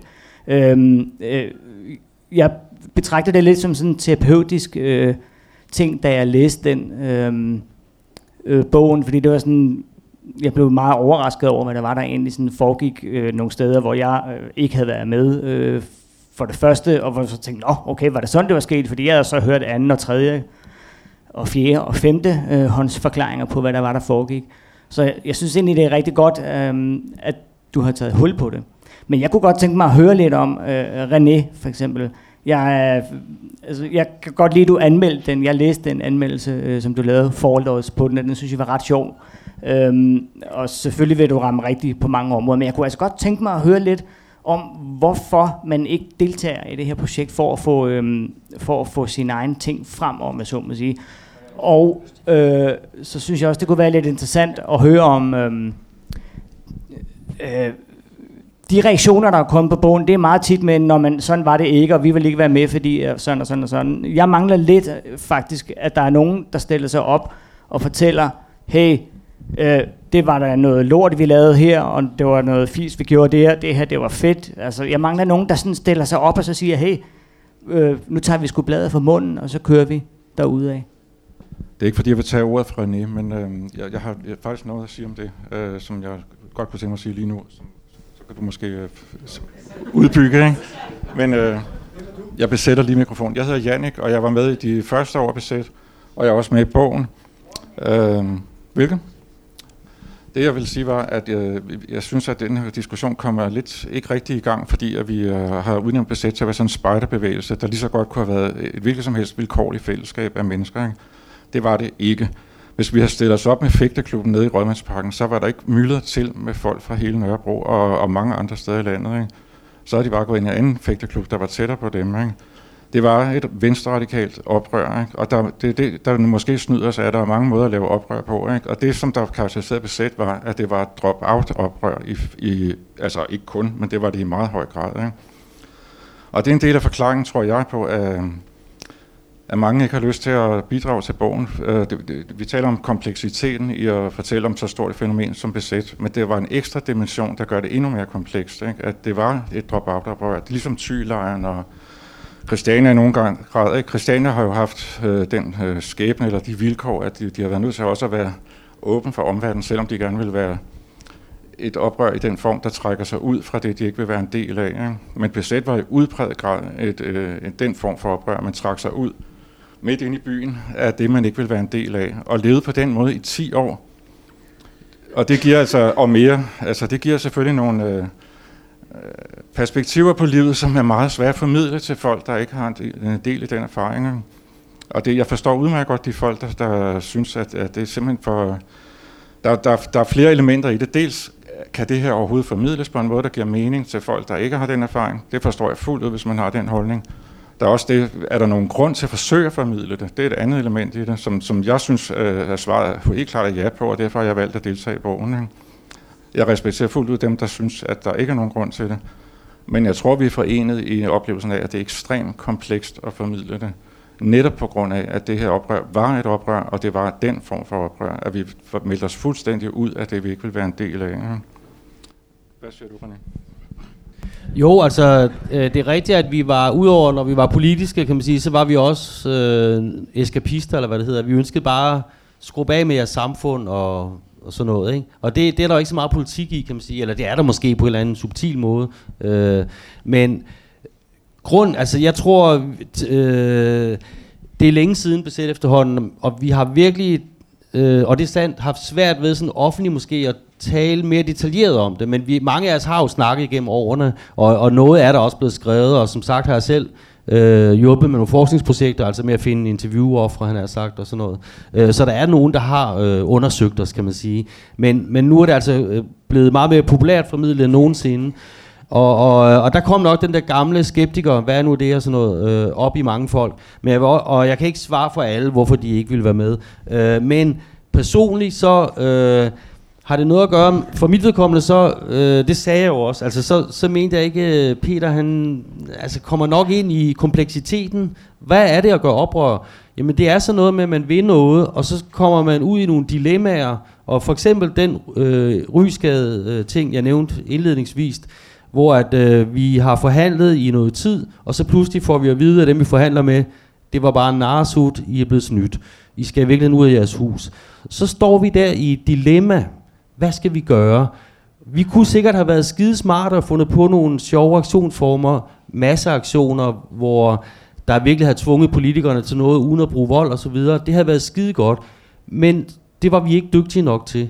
Øh, og så var vi også præget af en tid, hvor på venstrefløjen var øh, væbnet kamp og så videre i Latinamerika og sådan nogle ting. Så noget, der ligesom stod for det at være venstrerevolutionær. Så vi valgte det, vi kendte, bygge barrikader. Men det var ud fra et dilemma, vi ikke kunne løse. Hvordan kommer vi videre herfra? Det var ikke sådan som det indtryk, jeg synes, bogen giver, fordi at vi var blevet nogle fanatikere, hvor en lille gruppe i øvrigt styrede miljøet ud i den ene konfrontation efter den anden det var mere komplekst end det. Og den manglende tillid til, at Peter kunne for, beskrive de her ting på den her måde, gjorde, at øh, i hvert fald for mit vedkommende og andre sagde, jamen øh, så skriv den bog, det bliver uden os. Måske nogle andre kan gøre det.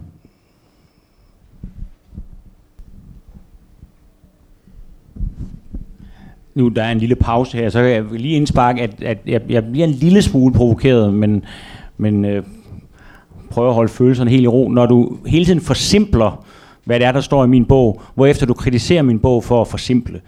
Jeg synes jo faktisk, at øh, alle de 50 besætter, der fortæller her, gør store anstrengelser for præcis at forklare det, du efterlyser. Og så kan man selvfølgelig sige, at det er nok noget, der er svært at forklare. Hvad er motiverne? Hvad er dilemmaerne øh, for og imod vold osv. osv. Det er selvfølgelig meget vanskelige ting at forklare. Øh, men hvis du kunne have forklaret det bedre end de 50, der forsøger i det mindste her i bogen, så er det da, gentager jeg bare en gang til, helt vildt ærgerligt, at, at du ikke er med og prøver at forklare det. Og jeg er, som jeg sagde på et spørgsmål tidligere, ikke i tvivl om, at især de sidste år af 80'erne kunne være beskrevet mere nuanceret og mere paradoksfyldt, end det har været muligt, fordi at så mange af jer centrale aktører ikke har ville være med. Jeg tænker sådan lidt, der bliver brugt det der med vi og os. Og jeg, jeg, jeg tænker sådan lidt, hvad der, hvad der ligger i det der vi og os. Altså fordi, øh, altså jeg var der også. Øh, og, og, og hvem er så det? Og hvem var jeg så? Og sådan, altså, øh, ja. Og jeg, Spørgsmål? Ja. Ja, okay. Det er sådan en, øh, ja, det er en måske lidt uheldig vane. Det er fordi nogle gange, så, øh, og det tror jeg, nu skulle jeg lige til at sige det igen, gælder mange af os. altså, at øh, vi taler ikke bare for os selv, men det er også nogle gange ret uklart, hvem er det så for et vi, vi taler om, øh, når vi så siger vi. Øh, fordi det kan være øh, dele af bevægelsen, ens nærmeste, og nogle gange kan det også være hele bevægelsen, men det er rigtigt, øh, det beklager meget, der er stor uklarhed om, hvem det er, jeg refererer til nogle gange, men bare at det er andre end mig selv i hvert fald. Øh, så langt, så godt. så, øh, men øh, det viser jo nok, at vi stadig er ret øh, forskellige også. Så man skal lige passe på med at forstå, hvad det er, jeg mener med, med vi. Øhm, og derudover tror jeg bare, at vi har forskellige genrer, det har vi også talt om før, så jeg må nok bare leve med, at øh, der findes en genre, som, som øh, jeg også har set andre lave, øh, i den her form for, for måde at lave samtidshistorie på, Øh, og det øh, har der i hvert fald skabt opmærksomhed på emnet, så det kunne være, at vi skulle fortsætte derfra.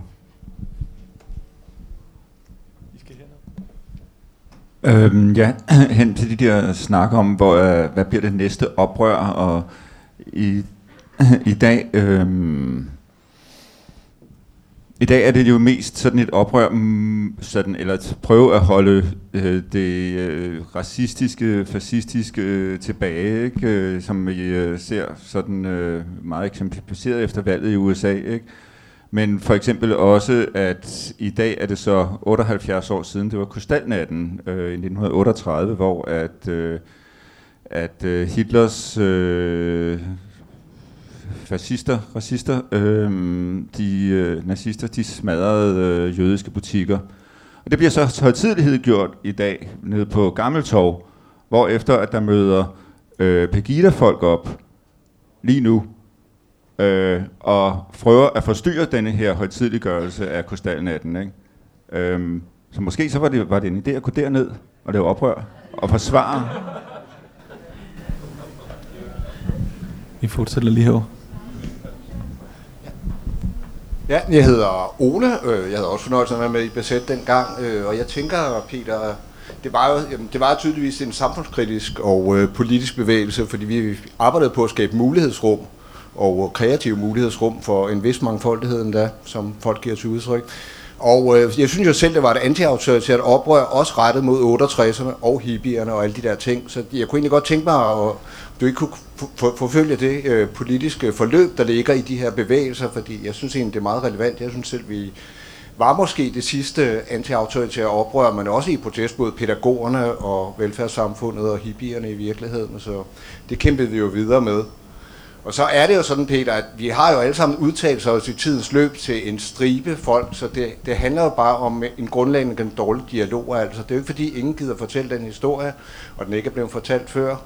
Der er mange kritiske journalister, der har været inde i det der miljø før. Du er også selv blevet mødt af, af den kritik, blandt andet dine tidligere kollegaer. Så det er jo fair nok bare at sige nej, altså. Vi var meget glade for, at du fortalte historien. Jeg synes jo faktisk, at øh, du er fuldstændig dygtig som dokumentarist og aldrig laver en fejl, ud over noget.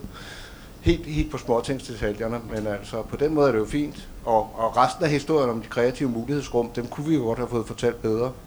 Men det med hippierne og vores oprør mod dem, tror lige, vi samler her. Vi kommer en til herop. Ja, jeg vil, øh, jeg hedder Jos. Jeg vil øh, høre om, øh, om I kunne øh, prøve at fortælle lidt om, øh, hvordan øh, man ligesom prøvede at blive enige om, i hvilken retning øh, man skulle øh, bevæge sig. Altså, jeg forestiller mig, at der igennem mange øh, år har været mange diskussioner om, øh, om, hvorvidt man skulle gøre det ene eller det andet, og jeg tænker også på, om kan der være en forskel på, hvordan man gjorde i starten, og hvad man gjorde sidenhen, og øh, holdt man store møder, hvordan øh, fandt man ud af, øh, hvad man synes, man skulle gøre. Øh, jeg forestiller mig også, at der har været mange diskussioner om, øh, hvorvidt man ligesom skulle øh, gribe til voldelige øh, midler i forhold til øh, at kæmpe sin kamp, eller øh, om I oplevede ligesom en, en udvikling i, i forhold til, hvordan man ligesom øh, ja, måske kunne bevæge sig i samme retning. Det er et rigtig godt emne. og, øh, og, og der er faktisk nogle sjove beskrivelser i Øvis bog af øh, nogle fælles møder, og, men de beslutningerne var jo kun gyldige så længe som, at hvis nogen så alligevel rev nogle væk ned, fordi det synes de selv, de havde ret til og sådan noget. Øh, så den, det der anarki også, der var i bevægelsen hele tiden, øh, det, det er faktisk ret godt beskrevet.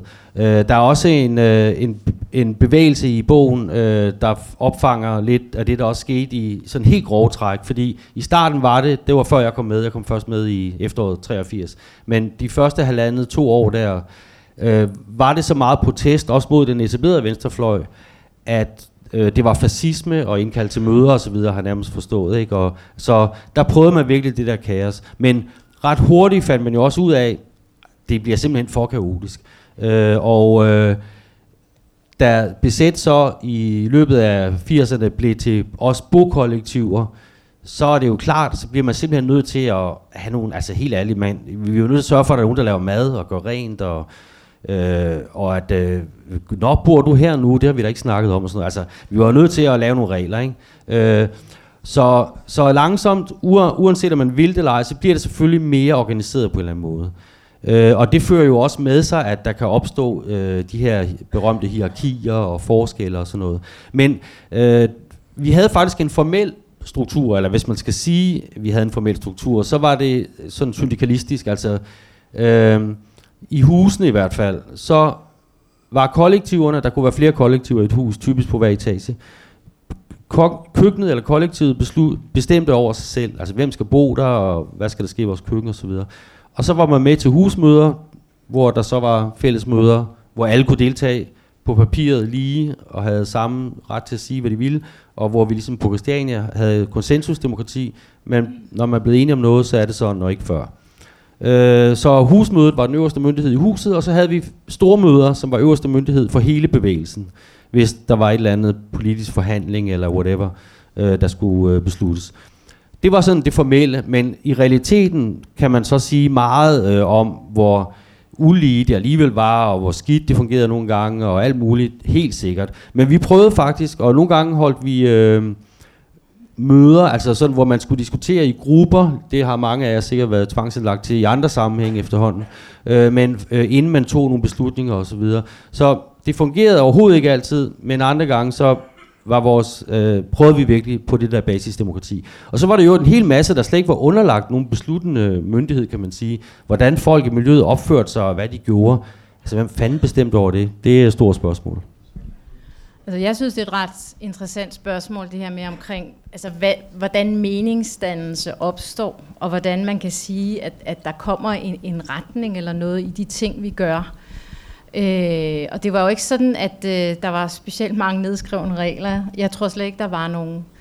Men, men, men altså, altså jeg, jeg opfatter det nok lidt anderledes. Altså jeg opfatter, at, at, at der var en, altså at man sådan ligesom kunne mærke, hvad var go og hvad var no-go. Uden at jeg sådan kan sige, jamen det var fordi, der var lige en bestemt, der sagde, at det skulle være sådan. Øh, men, men, men, men, men der, var en, der var selvfølgelig en, en bestemt stemning, der var nogle normer, der opstod jo sådan, øh, øh, øh de, og de opstod jo hen ad vejen.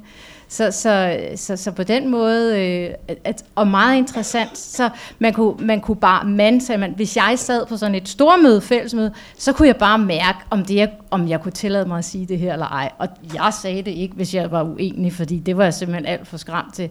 Så selvfølgelig var der ikke bare sådan en, alle kan bare byde ind her-agtigt. Altså vi, vi, vi, vi nogen kurs, eller man kunne jo mærke sig selv, om det her det var noget, som, som havde gang på jord eller ej. Og der synes jeg, at i hvert fald min egen oplevelse er helt klart, at, at jeg selv sådan adopteret, øh, hvad skal vi sige, altså et helt konkret eksempel, synes jeg, fordi der ligger meget magt i, i kategoriseringer. Og for eksempel så var der en negativ kategorisering, det var hvis man var en hippie. Altså hippie, det var fandme et skældsord.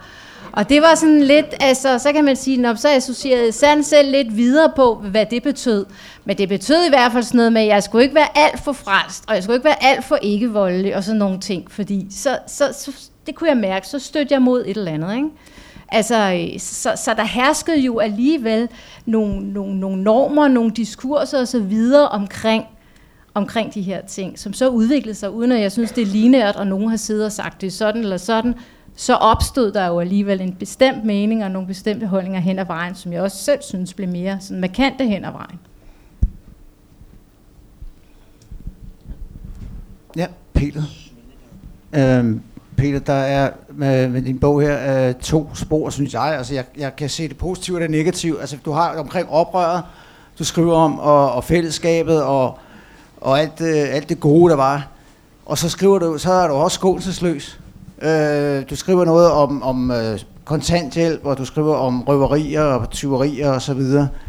Altså, og så prøver jeg til en, når jeg så har læst bogen, at konkludere, hvad jeg synes, er det godt eller skidt, det her? Altså, hvad, hvad, hvad synes du selv, når du, når du, når du konkluderer på øh, omkring besæt, øh, på alt det, det den, opvejer det positive mod det negative? Hvad, hvad synes du selv om det? Jeg er da glad for, at du spørger, fordi så er det, så er det åbenbart ikke så slemt, at, jeg hele, at, jeg, at det er meget tydeligt i bogen, hvad jeg selv måtte mene. Og det, og det er jo også en bestræbelse, jeg har. Øh, jeg har det jo sådan, at hvis jeg møder argumenter eller fakta, som taler imod den forestilling eller fordom, jeg har om emnet på et givet tidspunkt, så betragter jeg det som et wake-up call. Det er der, hvor jeg synes, at det at skrive bøger er meget mere interessant, end at skrive artikler, fordi ofte er det jo sådan, når man skriver en artikel, at så har man det, journalister kalder en vinkel, og så går man ud for at få bekræftet sin vinkel. Min kone var, min ekskone var forsker, og hun fortalte, at når øh, journalisten så ringede for at få bekræftet deres vinkel, hvis hun så sagde noget andet, så mistede de interessen for at tale med hende.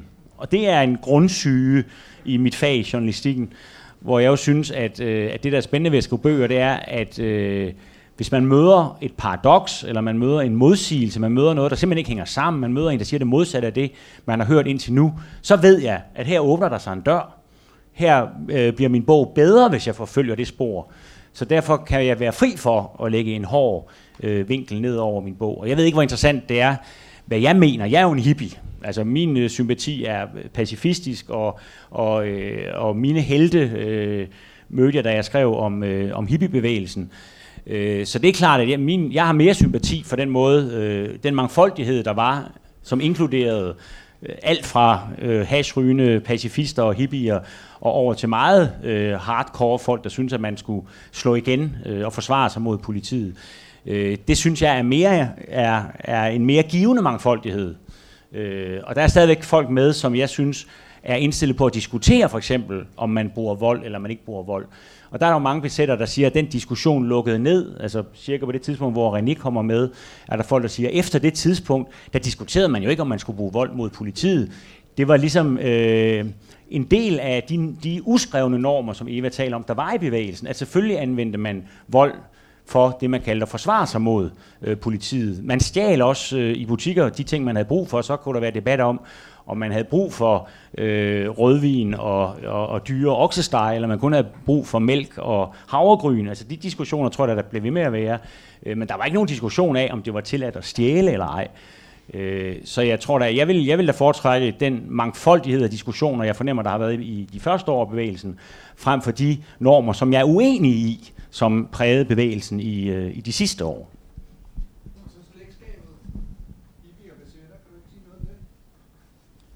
Sagde jeg ikke næsten det, altså at jeg synes... Jeg tror, jeg er lidt enig med René i, at øh, mange af de ting, som besætbevægelsen stod for, øh, eller der var ikke meget af det, der var nye opfindelser. Øh, det meste af det var hentet fra øh, 60'er-generationen i virkeligheden. Altså, så er det rigtigt, at der var et plan af oprør mod især øh, meget lange møder med meget snak, men man havde jo selv masser af lange møder med meget snak. Der var også oprør mod teoretiseren, men René og nogle af hans ligemænd lavede en masse teoretiseren, så det er i hvert fald ikke nogen vellykkede oprør mod de elementer. For ellers så synes jeg da, at man kan sige, at man, man samler elementer op fra hippiebevægelsen, som især er det med, med, med det autonome, med fællesmødet som øverste myndighed, med det totalt demokratiske, øh, og også det at anvende mange kreative øh, aktionsformer kommer ikke. Solvognen var en stor inspiration for, for mange besættere og kulørte klat for eksempel, der lånte deres gear hos øh, Solvognen. Øh, og på samme måde synes jeg, at den mere militante del af besæt øh, har jo hentet meget af deres retorik og også øh, noget af deres øh, strategiovervejelser tilbage fra ting, som, som øh, repræsenterer en mere marxistiske del af venstrefløjen, ikke? Altså, og som blandt andet jeg har skrevet om i, øh, i Blikkengadebanden, ikke? som handler om, man må også godt anvende vold, man må også godt anvende kriminalitet øh, i den gode sags tjeneste. Som jo var anderledes for hippierne, der mente, at alle de handlinger, man foretog sig, skulle være i, en kær, i den kærlige ånd. Man kunne ikke tillade sig at udføre handlinger, der ikke var kærlige, uanset hvad formål der var. Sjovt nok, præcis den konklusion, som Bo Weimann, som jeg forleden hørte holde foredrag for et bibliotek i Albertslund, var nået frem til. Altså han synes, at den fejl, Blekingadebanden havde begået, var, at man begyndte at begå handlinger, som man legitimerede med ting, der foregik andre steder i verden, men som man skulle have set på, kan vi egentlig stå inde for de handlinger, vi foretager os helt konkret, hvis vi ikke skal legitimere dem øh, i et eller andet, der foregår i et andet land, eller i en anden by, eller et andet sted. Øh, ja, mit navn er Svende. Jeg var med helt fra starten med syninger og ved den slags der, og jeg tænker, hvor fanden bliver du af ud? Altså, hvorfor tilter du ikke det her møde, mand? Altså, altså helt alvorligt. Hver gang der var fællesmøde, så var der tutor, og han var helt sikkert, lige meget hvad vi diskuterede, så gjorde han et eller andet fuldstændig vanvittigt, og så kiggede vi derover og tænkte, hvad fanden er det, der foregår derovre? Og så tænkte vi bagefter, hvad fanden var det egentlig, vi snakkede om? Hvad var, hvad var det egentlig, der var vores mål med det her møde her? Og så var der nogen, der foreslog, at i stedet for at gå op til Vejdekamp og give ham en leder, som han bad om, hele kommunen sagde til os, jamen I bliver nødt til at have en styringsgruppe for at snakke om et ungdomshus. Så var der en, der foreslog noget med en ged, og så var der nogen, der sagde, fuck det, og så råbte vi lidt mere, og så skreg vi lidt mere, og Tud kom løbende med en vandspand, eller hvad fanden han nu gjorde. Og så blev det alligevel til et eller andet. Og det var fandme noget af det, som jeg i hvert fald oplevede som forskel, fordi jeg var lidt ældre end de fleste af dem, jeg var sammen med. Fordi jeg kendte mange hippier, og noget af det, de var pissegode til, det var at snakke rigtig meget. Hold da op, hvor kunne de snakke rigtig meget. Og det var super vigtigt, om du var kapper, eller papper, eller lakker, eller fokker, eller hvad ved jeg. Og det var helt vildt vigtigt. Og når man var færdig med at snakke rigtig meget, så havde man i hvert fald afklaret den ting. Om man var fakker, eller sokker, eller hvad ved jeg. Og så gik man derfra, og man lavede ingen skid. Men vores møde med Tudor og Tilted og Janik, som sad der og fyrede den fede, eller hvad fanden han lavede, eller hvad der nu skete, altid skete der noget totalt uforudsigeligt, som endte med det med geden. Og det er min pointe, det var, at geden fik en skilt rundt om halsen, hvor der stod leder, og så trak vi ham fandme op til rådhuspladsen, og så trak vi ham ind på rådhuset, og så sagde de, værsgo her er en ledermarker. Hvis I vil have en, så står den der, den bræger, og I kan bare spørge den om alt muligt. Den har svarene lige der, hvor det skal til. Og det er for mig at se den store forskel mellem hippie og besæt. Det var, at vi godt nok ikke snakkede særlig konstruktivt, men vi handlede. Vi var der, og vi havde et, en dybde, synes jeg, som kom af de der lange, lange snakke, uendelige snakke ved bålene, hvor vi pludselig blev alle sammen anarkister og smed vores DKP-bøger ind i de her bål her. Og så bagefter, så var der den der fornemmelse af, hvad blev vi egentlig enige om? Nå, det er også fucking ligegyldigt, vi gør Og så handlede vi, og så kiggede vi ud og gjorde det, vi skulle. Tak.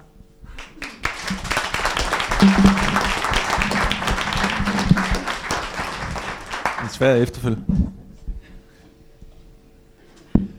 Mit navn er Martin, og jeg har været med off and on øh, siden øh, øh, Rutana og Schøninger er ved. Og øh, jeg synes, det er lidt forkert at, at snakke om det på den måde, fordi at øh, i de tidlige dage, øh, dengang med Rutana og Schøninger ved, der, der var stadig øh, mange flere, der lignede hippier, end der lignede besættere. Dengang øh, der fandtes begrebet besætter ingen gang. Øh, og det var tydeligt, at øh, vi stod øh, på skuldrene af det, der havde været forud for os.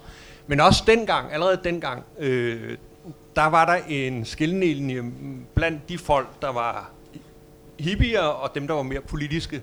Og det tror jeg også, øh, der har været tidligere i hippietiden. Øh, og øh, jeg kan huske ved Rutana, der var nogen, der gik rundt og gav øh, politiet blomster, som man havde gjort tidligere. Øh, men den form for udtryk var jo fuldstændig øh, ubrugelige allerede et par år efter, fordi at det gav ingen mening. Øh, og, øh, og, og derfor så udviklede tingene sig øh, i en retning, som, som gjorde, at, at udtrykket nødvendigvis måtte blive et andet, og at, at øh, formen og, og måden at være sammen på ændrede sig. Øh, så vil jeg også lige sige en ting omkring det med, med, med, med altså jeg, jeg tror endnu ikke, jeg har mødt den besætter, som ikke elsker at fortælle sin historie. Jeg tror, at problemet i øh, større grad er, hvilken fortælling historien skal indgå i. Og der tror jeg lidt ligesom øh, René øh, var nervøs for med, med sin kronik, at, at der måske er en, øh, var en bekymring for, at livsvisdommen et sted er af idealisme, på et eller andet tidspunkt altid vil komme over og ende i forrådelse, eller øh, at revolutionen æder sine egne til sidst, at, at det, det er sådan et mønster, man kunne være bange for at havne ind i øh, ved at give sin historie. Øh. Så, hvad siger I til det? Må jeg kommentere på det? Må jeg kommentere på noget af det? Jeg har givet min mikrofon til Tud, så han svarer på mine vegne. Nå, men jeg havde øh, ville kommentere på noget før, også omkring det her med øh, at, øh, at nuancere den der bevægelse. Fordi at det, det er var jo sådan set, der var sådan tre, set, tre etaper i det. Det startede som en initiativgruppe for et ungdomshus. Det var helt lavpraktisk, det var helt lokalt, det var et ungdomshus på Nørrebro. Det kunne man blive enige om, og der, der var der en, øh, en gruppe på 6-8 mennesker. De, de tog det her initiativ, eller som så blev til et initiativ. Og så var der cirka 20 mennesker til at starte med. Det vil sige, de der 6-8 mennesker, de uddelegerede ret hurtigt alt ansvar. Så, så var der en pressegruppe, og så var der en forhandlingsgruppe og sådan noget der. Så der blev, den- det blev hurtigt en flad struktur. Og det der, det var en initiativgruppe for et ungdomshus på Nørrebro. Det var meget enkelt. Det fik man så også. Den der kamp, den lykkedes jo. Det var en succes hele vejen igennem. Man havde det der hus et år efter. Så er der mange mennesker, som forsvinder fra den initiativgruppe, som forsvinder ud i ungdomshuset og bliver aktiv der, og ikke længere øh, kommer til at være en del af bevægelsen. Men bevægelsen går over i, hen hvor man, hvor man nærmer sig at få det her ungdomshus, så går det over, også over i, der har man så i mellemtiden boet i nogle kollektiver, man er besat, det meste sorte firkant og sådan noget. Og så siger man, vi vil også gerne bo sammen. Der er også boligpolitikken, der er alt muligt, der er en ny mærkesag. Og, og, og så, er det, så bliver det til en besætbevægelse. Initiativgruppen får deres ungdomshus. Mange mennesker går videre over. Nogle går over i ungdomshuset, nogle går over i, i boligpolitikken. Og, og det er det samme, der sker, når det bliver autonomt på et senere tidspunkt. Men det er tre meget forskellige faser. Og for mig at se, som kun har været med i de to første faser, så er de også forskellige fra hinanden meget. Men det, sker, det har jo også noget at gøre med, hvordan er det, man bliver mødt af samfundet. Hvad med eskaleringen? Hvad med alle de der øh, ting med vold, ikke vold, og hvad skal vi gøre, og hvordan gør vi det, og hvordan når vi målene, og, øh, og alle de der faser der. Det var bare for lige at lægge lidt nuancer ud i, at det, jeg ser egentlig tre forskellige øh, etaper i den her bevægelse.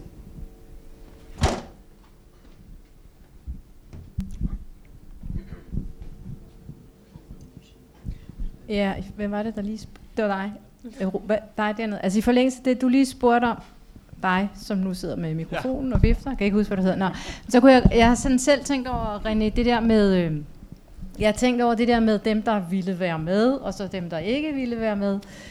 Øh, er der et eller andet omkring, øh, at dem, der ikke ville være med, er sådan, kan man sige, forblevet meget i et miljø, meget tæt sammen, øh, og tror jeg, mit indtryk er det i hvert fald, altså sådan og så dem, der måske øh, har valgt at være med, sådan har været sådan mere, altså ikke, altså måske har haft sådan enkelte relationer eller forbindelser ind, men ikke som sådan måske, altså forblevet en del af et fællesskab. Har, har du tænkt over det? Altså det der med, hvem der var os, lidt igen os og vi, som du jo snakker meget om, og som jeg ikke sådan lige helt øh, kan, for, kan genkende. Altså er der et eller andet tema der, tror du, omkring det der med, om man vil være med eller ikke vil være med i bogen? Det er i hvert fald meget forskellige mennesker, der ikke vil være med, altså, og som er øh, spredt ud over det hele og hele landet, og som normalt ikke ser hinanden, så det okay. må jeg sige nej til. Men nogle af os øh, kender der bestemt hinanden. Jeg, nogle af mine bedste venner er jo stadig nogen fra den gang, men der er også nogen, som jeg sådan set ikke har nogen daglig, øh, hvad skal man sige, gang med. Øh, jeg tror, det er en kompleks sag, øh, hvordan det blev til, at så mange ikke vil være med, men det er i hvert fald mange forskellige. Men der er så også nogen, der er med i bogen, og sådan er det jo. Øhm, og det er jo også sådan, vi var dengang nærmest, kan man sige. så ja. Mm. Øh, ja, jeg øh, var også med dengang, og øh, så når jeg kigger rundt, så er folk ved at falde i søvn. Øh, folk bliver mere og mere, og et eller andet sted er det meget positivt, tolker jeg det, ikke? Fordi netop, som Svende sagde, altså vi handlede. Altså vi er ikke gode til at sidde ned og lytte og snakke og analysere og sådan noget, vel? Altså for mig dengang, det var sgu, der, der var ikke noget, der hed nej. Altså det, var- det var bare, ja, lad os gøre det, vi gør det nu. Og den der fantastiske mulighed, og det er også lidt i forhold til fremtiden, eller hvad, hvad, hvad, hvad der er muligt, ikke? Men det, det vi havde dengang, vi kunne simpelthen gå for Rysgade, det var fantastisk, vi havde et sted at bo, ned i ungdomshuset, og så kunne vi lave alle de der ting, ikke? Og, og det, det var jo det øh, for mig, altså boligpolitik, nej, det var sgu et frirum. Om du så blev håndværker senere, eller du blev akademiker, øh, jeg er så blevet en, laver musik, men det var jo der, hvor man kunne lave sin egen uddannelse, eller finde ud af, hvem man var. Og det var det, der, der var det fantastiske ved det. Og det var det, øh, man håber, der, der, der jo også er for, for unge nu. Ikke? Det der, man kan som helt ung finde ud af, hvad fanden, hvor er mine talenter henne, og hvem er jeg? Ja.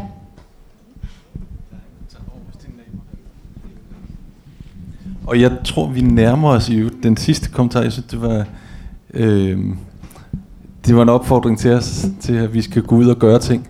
Så vi bevæger os herover til øh, aftens næst sidste kommentar. Var det mig? Jamen, det er et spørgsmål til René. Øhm, I vil helst ikke have, at øh, Peter Øvig, han stiller, eller han skriver jeres bog. Men øh, så spørger jeg, hvem, hvem skal så skrive øh, jeres historie? Så kigger jeg ud til jeres, øh, hvad hedder det, øh, udstilling herude, og kan forstå, at I så selv vil skrive jeres historie. Mm, og kan forstå, at du er historiker. Øh, hvordan hænger det sammen med at være historiker, og så at, at det så skal være en selv, der skal fortælle historien? Det kan være, at jeg, fordi at jeg selv også kommer fra journalistikken, men jeg ved i hvert fald, at øh, altså hvis man er erfaringskilde, så øh, er man ikke nødvendigvis 100% troværdig altid. Det er altid godt at få fra flere sider i hvert fald. Øh, så jeg spørger, hvem, hvem skal skrive jeres historie? Undskyld, var du her ikke i starten? Øh, jo. Okay. Nå, men der prøver jeg at sige, at, øh, hvad hedder det, øh, at alle må skrive vores historie. Det er der også mange, der har gjort før. Jeg har selv hjulpet nogen med at finde kilder og materialer, og det gør jeg gerne igen. Øh, og man kan også øh, selv øh, skrive historien. Øh, det har man også tit set, altså i historieforskning. Øh, øh, meget engageret venstreorienteret har skrevet om ukendte sider af fagbevægelsen osv. Selvfølgelig kan man det. Øh, det er klart, at man skal tænke sig om, og hvad ved jeg, men med faglige værktøjer kan man sagtens selv skrive sin egen historie. Det er der ikke noget galt i heller. Altså alle kan skrive besæt historien, og jeg vil gerne hjælpe alle, hvis jeg synes netop det projekt er noget, jeg vil investere i. Øh, sådan var der nogle af os, der ikke lige havde det med Peter, men man kan jo sige, det var der så andre, der havde, og det har måske også været meget godt. Så er der kommet nogle andre stemmer frem, eller nogle nye, Øh, og nu er der i hvert fald kommet en bog ud af det, øh, så, så nu har vi bare en mere, og den hidtil længste. Så øh, jeg er absolut ikke imod, at man skriver om sæt.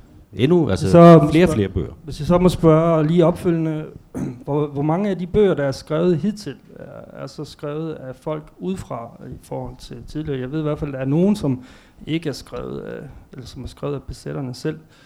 Er der, er der, er der sådan meget materiale omkring det i forvejen, eller hvad, Ja, nu øh, der er jo ved at blive lavet det, der hedder Besætportalen, hvor det, det er jeg sådan set ikke med i, men jeg vil gerne støtte det med noget praktisk, øh, hvor nogle øh, gamle besætter laver sådan en øh, medie, multimedie noget, hvor man kan søge information om besæt. Øh, og noget af det, jeg bidrager med, er, jeg vil lave en liste over, øh, hvad der egentlig er skrevet om besæt af hvem. Men der er en del forskere, der har lavet det, og så er der selvfølgelig mange journalister, men det er jo jeg tager det kun med, hvis det sådan er længere tidsskriftsartikler og sådan noget. Men altså, der er lavet nogle bøger og en lang række artikler. Ikke så mange bøger, det skal der siges. Øh, men det er jo sådan set ikke vores skyld. Men øh, noget er der lavet, og, øh, og det er også lavet af folk uden for besæt. Øh, jeg hedder Marianne, og jeg var sådan lidt medhister her fra 82 til 86 eller sådan noget husker ikke de der årstal så nøjagtigt. Øh, jeg synes, altså, en af fordelene ved at blive ældre, det er, at man begynder at se tingene i lidt større sammenhæng. Øh, jeg var vel 17 år cirka dengang, og altså, det er svært at, det er svært at sætte ord på. Kan I sådan fortælle, hvad I lavede, hvad I tænkte, da I var 17? Men, men nu var, ja, nogen kan måske. Men nu så kan man så, altså jeg tænker meget på, og jeg synes noget, vi ikke har snakket om, at samfundet er jo ikke bare det samme. Altså, der er sket en udvikling fra hippietiden og til nu. Og hvorfor er der ikke et ungdomsoprør, ligesom i, i 80'erne? Det er der sgu mange gode grunde til.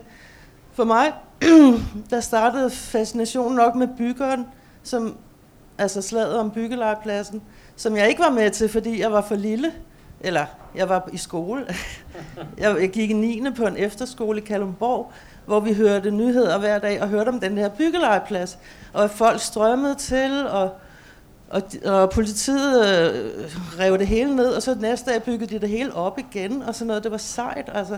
Og det var også forfærdeligt, og hvordan kunne politiet gøre sådan noget? Kan I huske det? For mig var det kæmpe sådan, what? Altså, det kan da ikke være rigtigt. En byggelegeplads, der var små børn. Der var en masse billeder af børn, der græd, deres huler blev revet ned, og det var Vejdekamp, og det var Københavns Kommune og politiet og alt muligt. Øh, for mig var det sådan det første, hvor jeg kan simpelthen ikke forklare, hvad det var. Men da det her initiativ nåede begyndt, så måtte man ligesom være med. Altså. Fordi at vi skulle passe på, alle de der værdier, vi havde lært af hippierne i 70'erne, at de ikke blev ødelagt fuldstændig. Jeg ser det lidt som en, en, det sidste krampagtige forsvar, inden 80'erne kom rullende, med jubier, og nu skal man bare få sådan en uddannelse og, og en mappe og tjene penge og skide på de andre og sådan noget. Øhm, og hvor er vi så nu? Har jubierne vundet? Altså ikke helt vel, men altså man er nødt til at blive ved. Det er meget, meget massivt, og det bliver mere og mere svært at gøre noget andet. Altså vi fik også lov at være på bistandshjælp og, og passe os selv i længere perioder, end de gør nu.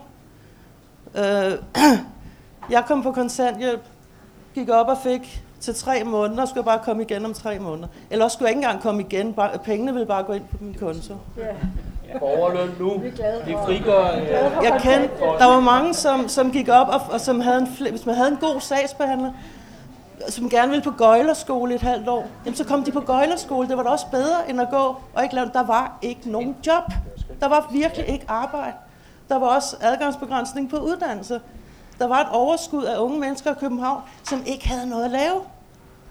Så derfor ser jeg det også som en naturlig ting, at der opstod den her bevægelse. Tingene hænger sammen. Og hvad så nu? De bliver proppet ind i... Fra de 6. klasse skal de vide, hvad de vil med deres liv, og så skal de vælge den retning, og de skal hele tiden være dygtige. Og hvis ikke de er dygtige nok, så er det meget, meget forfærdeligt. Og de bliver presset og presset og presset. Og vi er også med til det, så hvis der er noget som helst, vi kunne gøre for at hjælpe de unge, så var der at lade være med at presse dem så meget. Og sige, okay, du ved ikke, hvad du vil. Jamen så, øh, så vent. Tag det roligt. Et eller andet. Giv dem noget plads, noget tid. Hørt. Ja, det var det.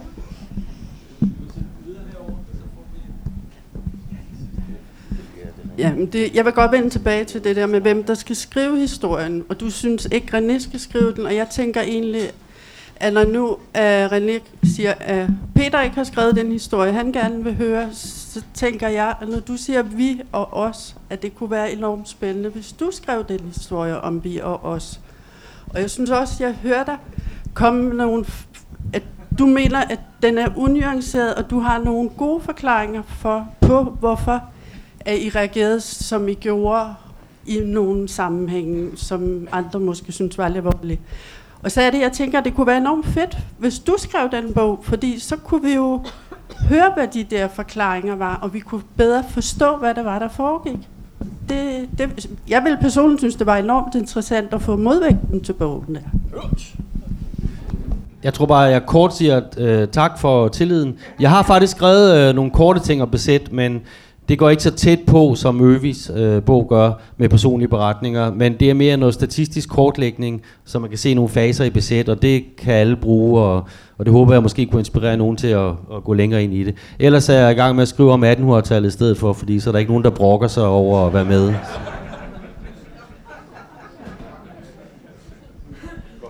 Vi får en meget kort sidste. Jeg har lige tre små korte ting, og den ene han er, og de er meget korte. Den ene handler om den der kompleksitet, den viser I nu. Er vi vi, er I jeg, hvor tilhører jeg? Det er lige præcis et af de store ting, og det er den næste lag. Den anden ting er det der med, at så blev det voldeligt. Jo jo, men vores udgangspunkt var jo, at det var en politisk kamp. Vi bliver mødt af en ordensmagt. Vi vil have politikerne i tale. Så dannes der frustration, og hvem bliver den rettet mod? Jamen, det er jo politiet. Så det er jo der, den eskalerer, kan man sige også, fordi vi hele tiden oplever, at enten bliver holdt for nar, eller også så bliver det bare kørt ud i snak og forhandlinger.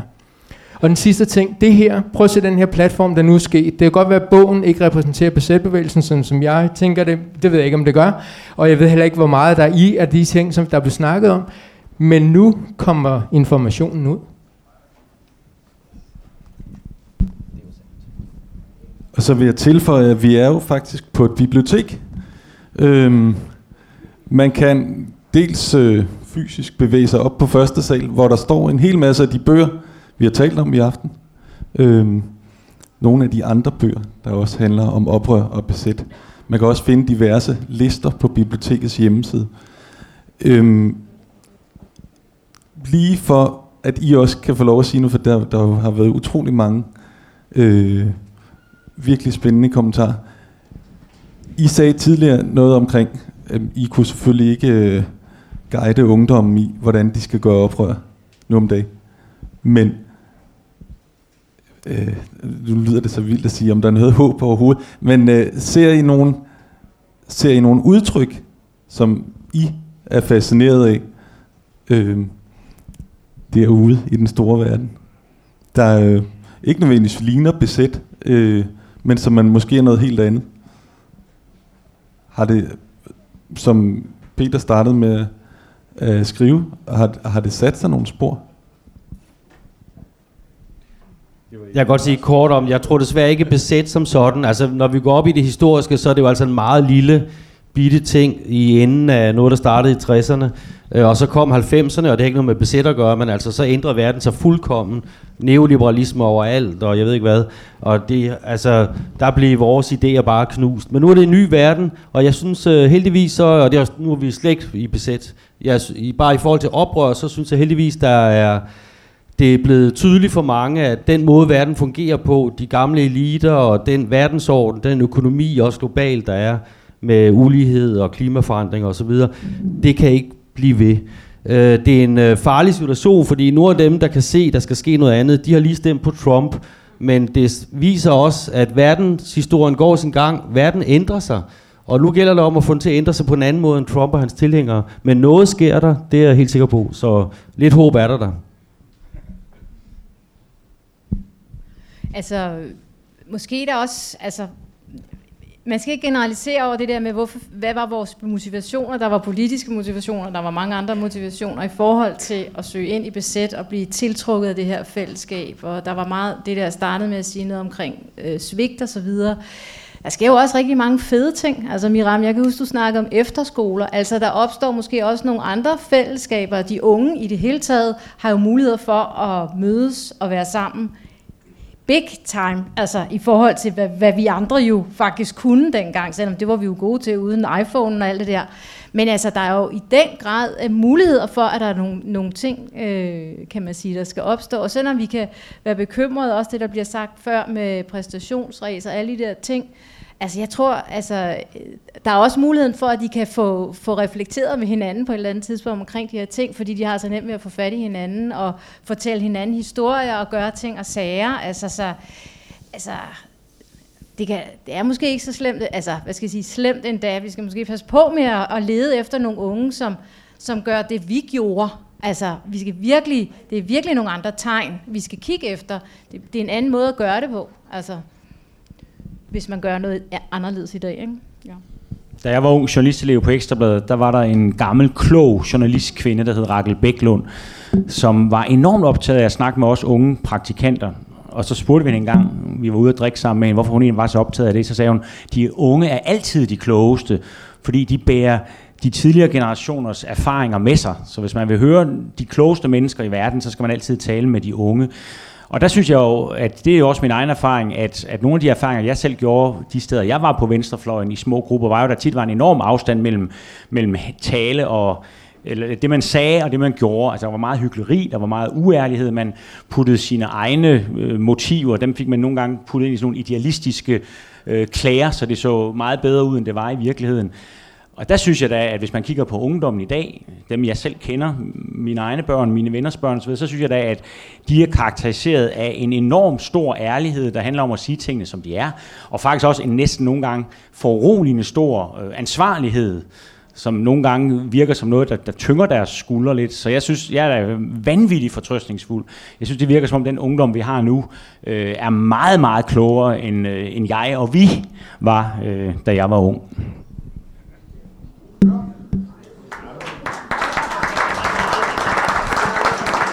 Det var udgangsappellen.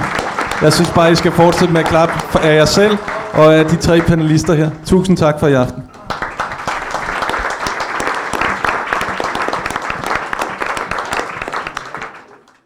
Du har lyttet til et podcast fra Københavns Biblioteker. Du kan finde flere podcast på bibliotek.kk.dk-lyd.